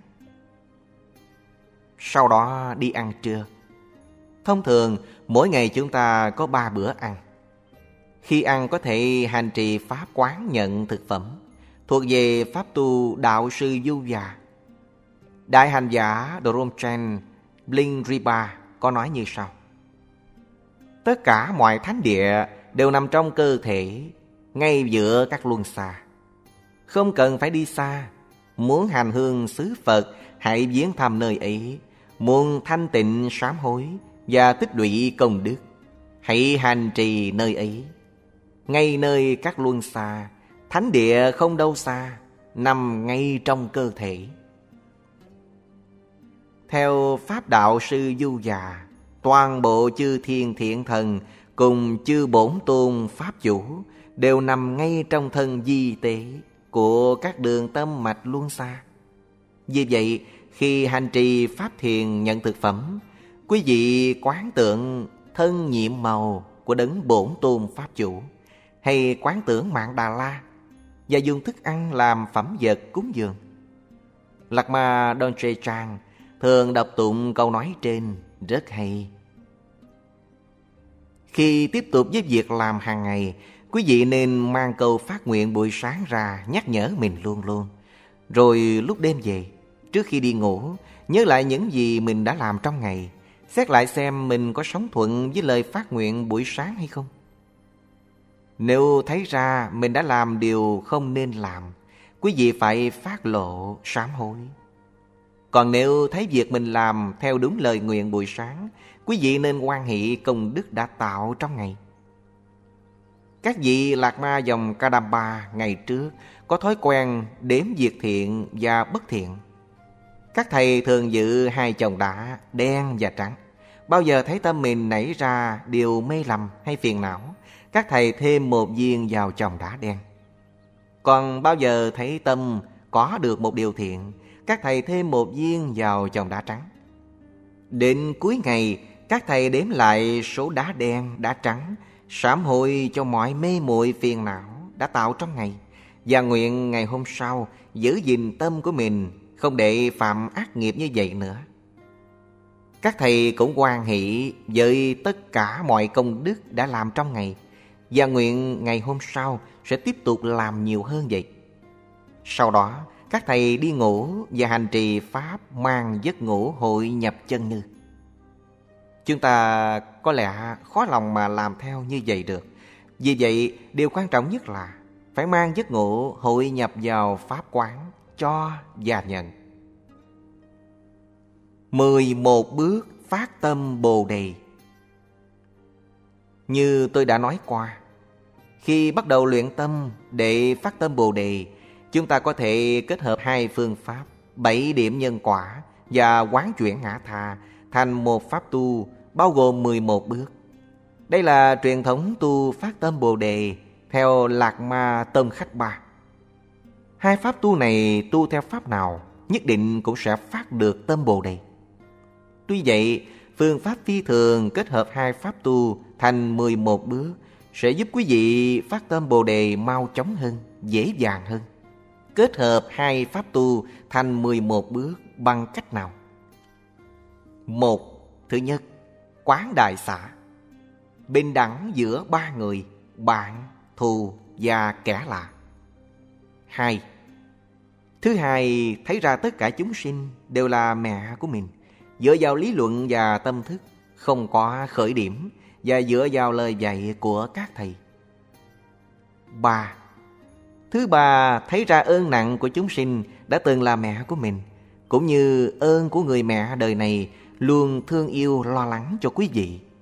Bốn, Tiếp theo là giai đoạn phi thường, nhớ lại ơn nặng của chúng sinh khi không phải là mẹ của quý vị.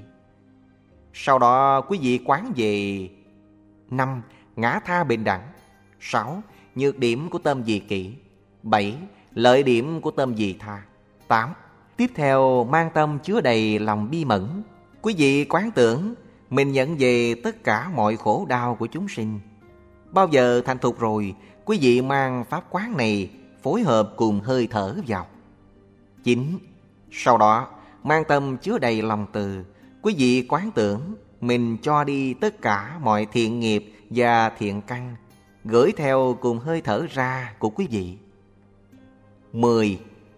Ngang giai đoạn này, quý vị phát đại nguyện nghĩ rằng Tôi vẫn thường quán, mình nhận vào tất cả khổ đau của chúng sinh và cho đi tất cả mọi thiện nghiệp thiện căn. Nhưng vẫn chỉ là quán tưởng, không thật sự xảy ra. Nhưng tôi nhất quyết sẽ khiến cho điều này thật sự xảy ra. Tôi nhất quyết sẽ một mình gánh về tất cả mọi khổ đau của chúng sinh và cho đi tất cả mọi thiện căn cùng mọi niềm an lạc hạnh phúc mà chúng sinh vẫn hằng mong cầu. Khi nghĩ như vậy, tâm quý vị sẽ phát sinh một loại tinh thần trách nhiệm rất đặc biệt. 11. Để có thể hoàn thành trách nhiệm này, quý vị phát tâm Bồ Đề.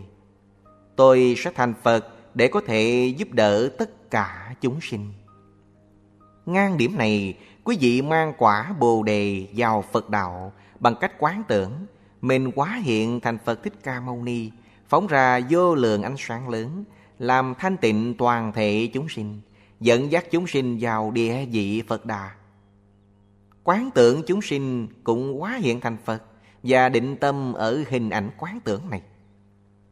Kết thúc buổi thiền với tâm vui mừng là mình đã thật sự có thể đưa tất cả chúng sinh vào địa vị giác ngộ.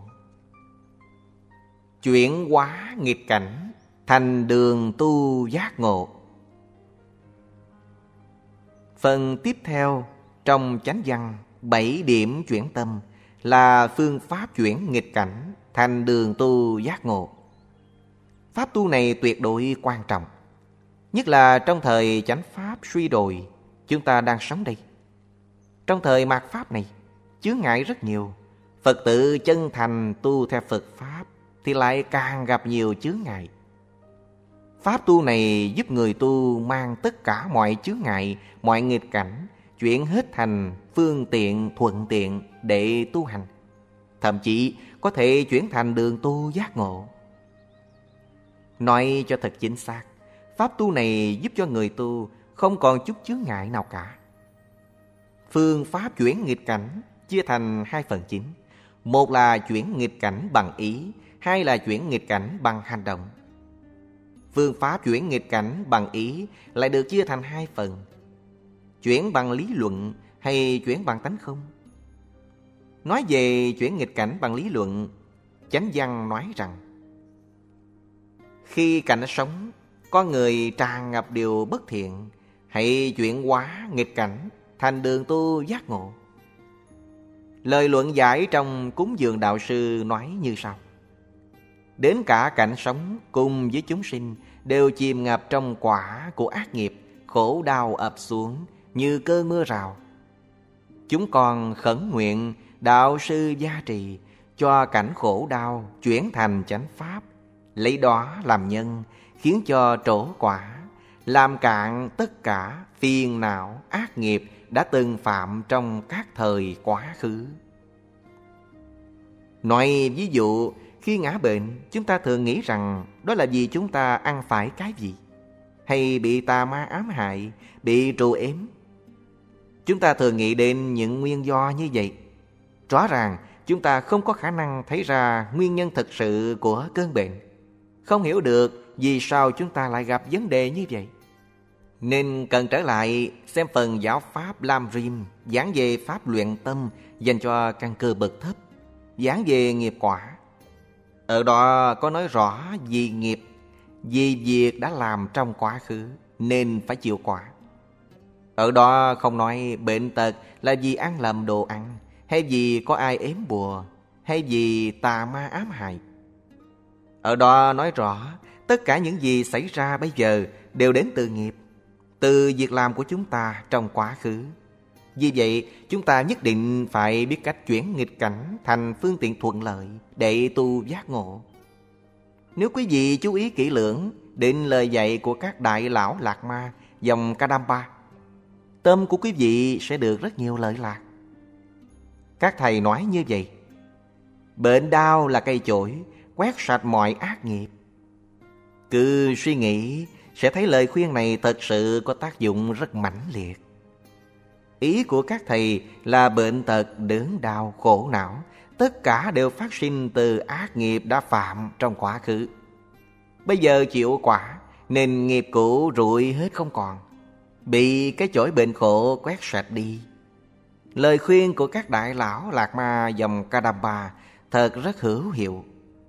Quý vị nên noi theo lời khuyên này nên nghĩ đến điều này mỗi khi gặp đớn đau thể xác hay tinh thần. Đặc biệt chúng ta phải nghĩ rằng cho đến bây giờ chúng ta cứ ngồi quán cho và nhận. Đã phát nguyện không biết bao nhiêu lần rồi. Mong cho khổ đau của chúng sinh hết thảy đều trổ quả trên thân của chúng ta. Bây giờ lời nguyện đã có kết quả. Vậy chúng ta nên quan hệ mới phải. Phải biết nguyện cho khổ đau đến nhiều hơn như vậy nữa, Càng nhiều càng tốt Vì sao?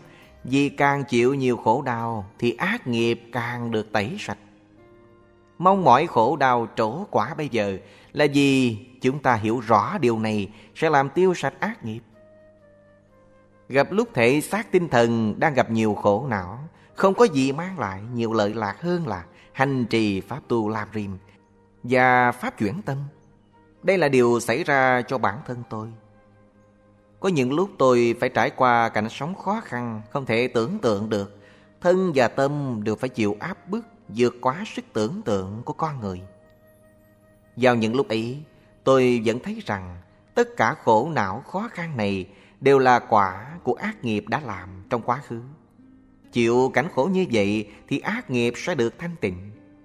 Rồi tôi lại có ý nghĩ như sau. Càng khổ là càng tốt Nhờ đó quét sạch được càng nhiều ác nghiệp.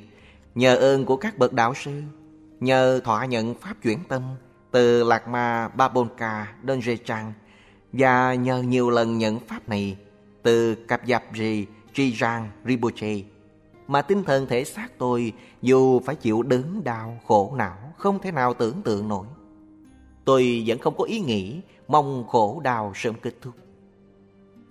Khi nghịch cảnh ụp xuống, tôi không cảm thấy sợ hãi. Chữ hiện hữu tiếng Tây Tạng gọi là Shiba, cũng có nghĩa là có thể. Trong đời sống, mọi sự đều có thể xảy ra.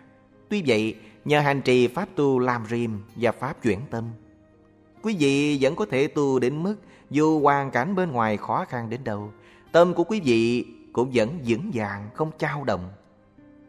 Khổ đau, khó khăn, nghịch cảnh, tất cả đều không thể khiến tâm của quý vị xao xuyến. Lời các lạc ma dòng Kadamba nói quá đúng.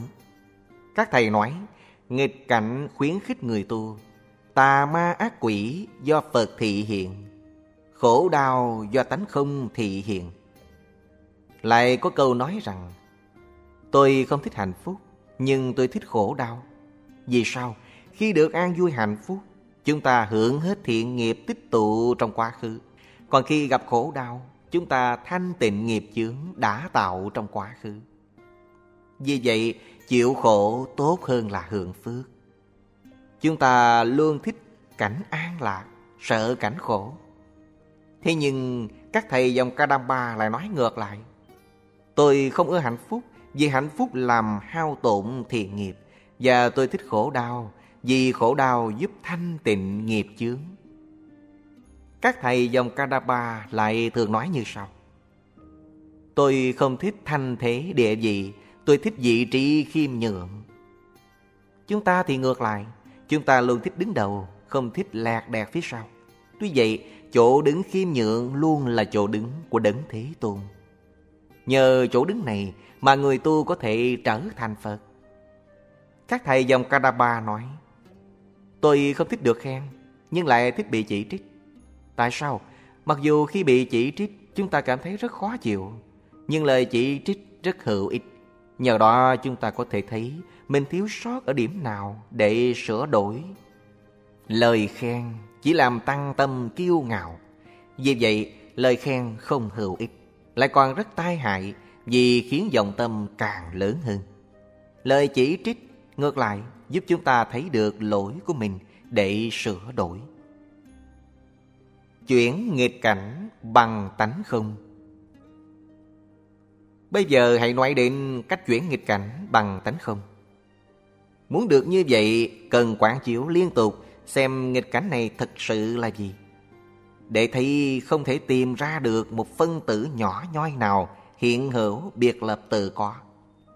Điều mà quý vị tìm thấy sẽ chỉ là một thực tại giả hợp hoàn toàn không thể tìm thấy chân tướng cố định.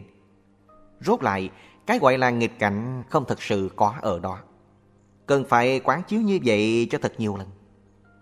Nếu quý vị không quen phân tích chân tướng của hiện tượng qua tánh không, vậy hãy suy nghĩ như sau. Bất cứ điều gì đến với tôi trong đời sống ngắn ngủi này, cho dù là khổ đau hay hạnh phúc, đến cuối cuộc đời, rồi cũng chỉ là ký ức.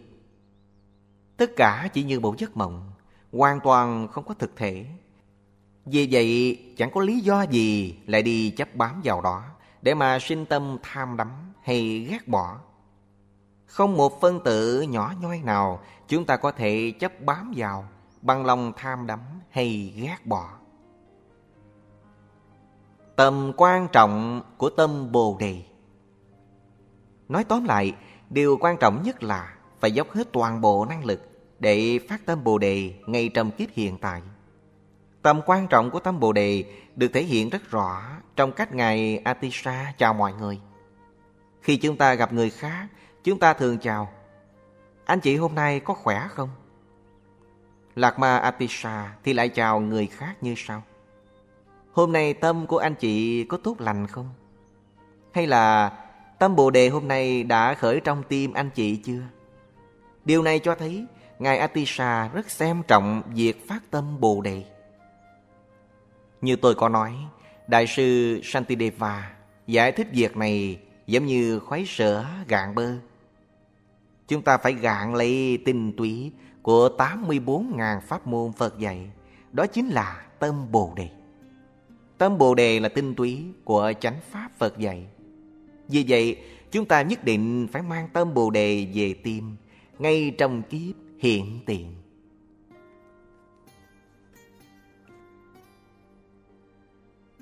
Nguyện cho Bồ Đề Tâm Nơi nào chưa phát triển Sẽ nảy sinh lớn mạnh Nơi nào đã phát triển Sẽ tăng trưởng không ngừng không bao giờ thối chuyển.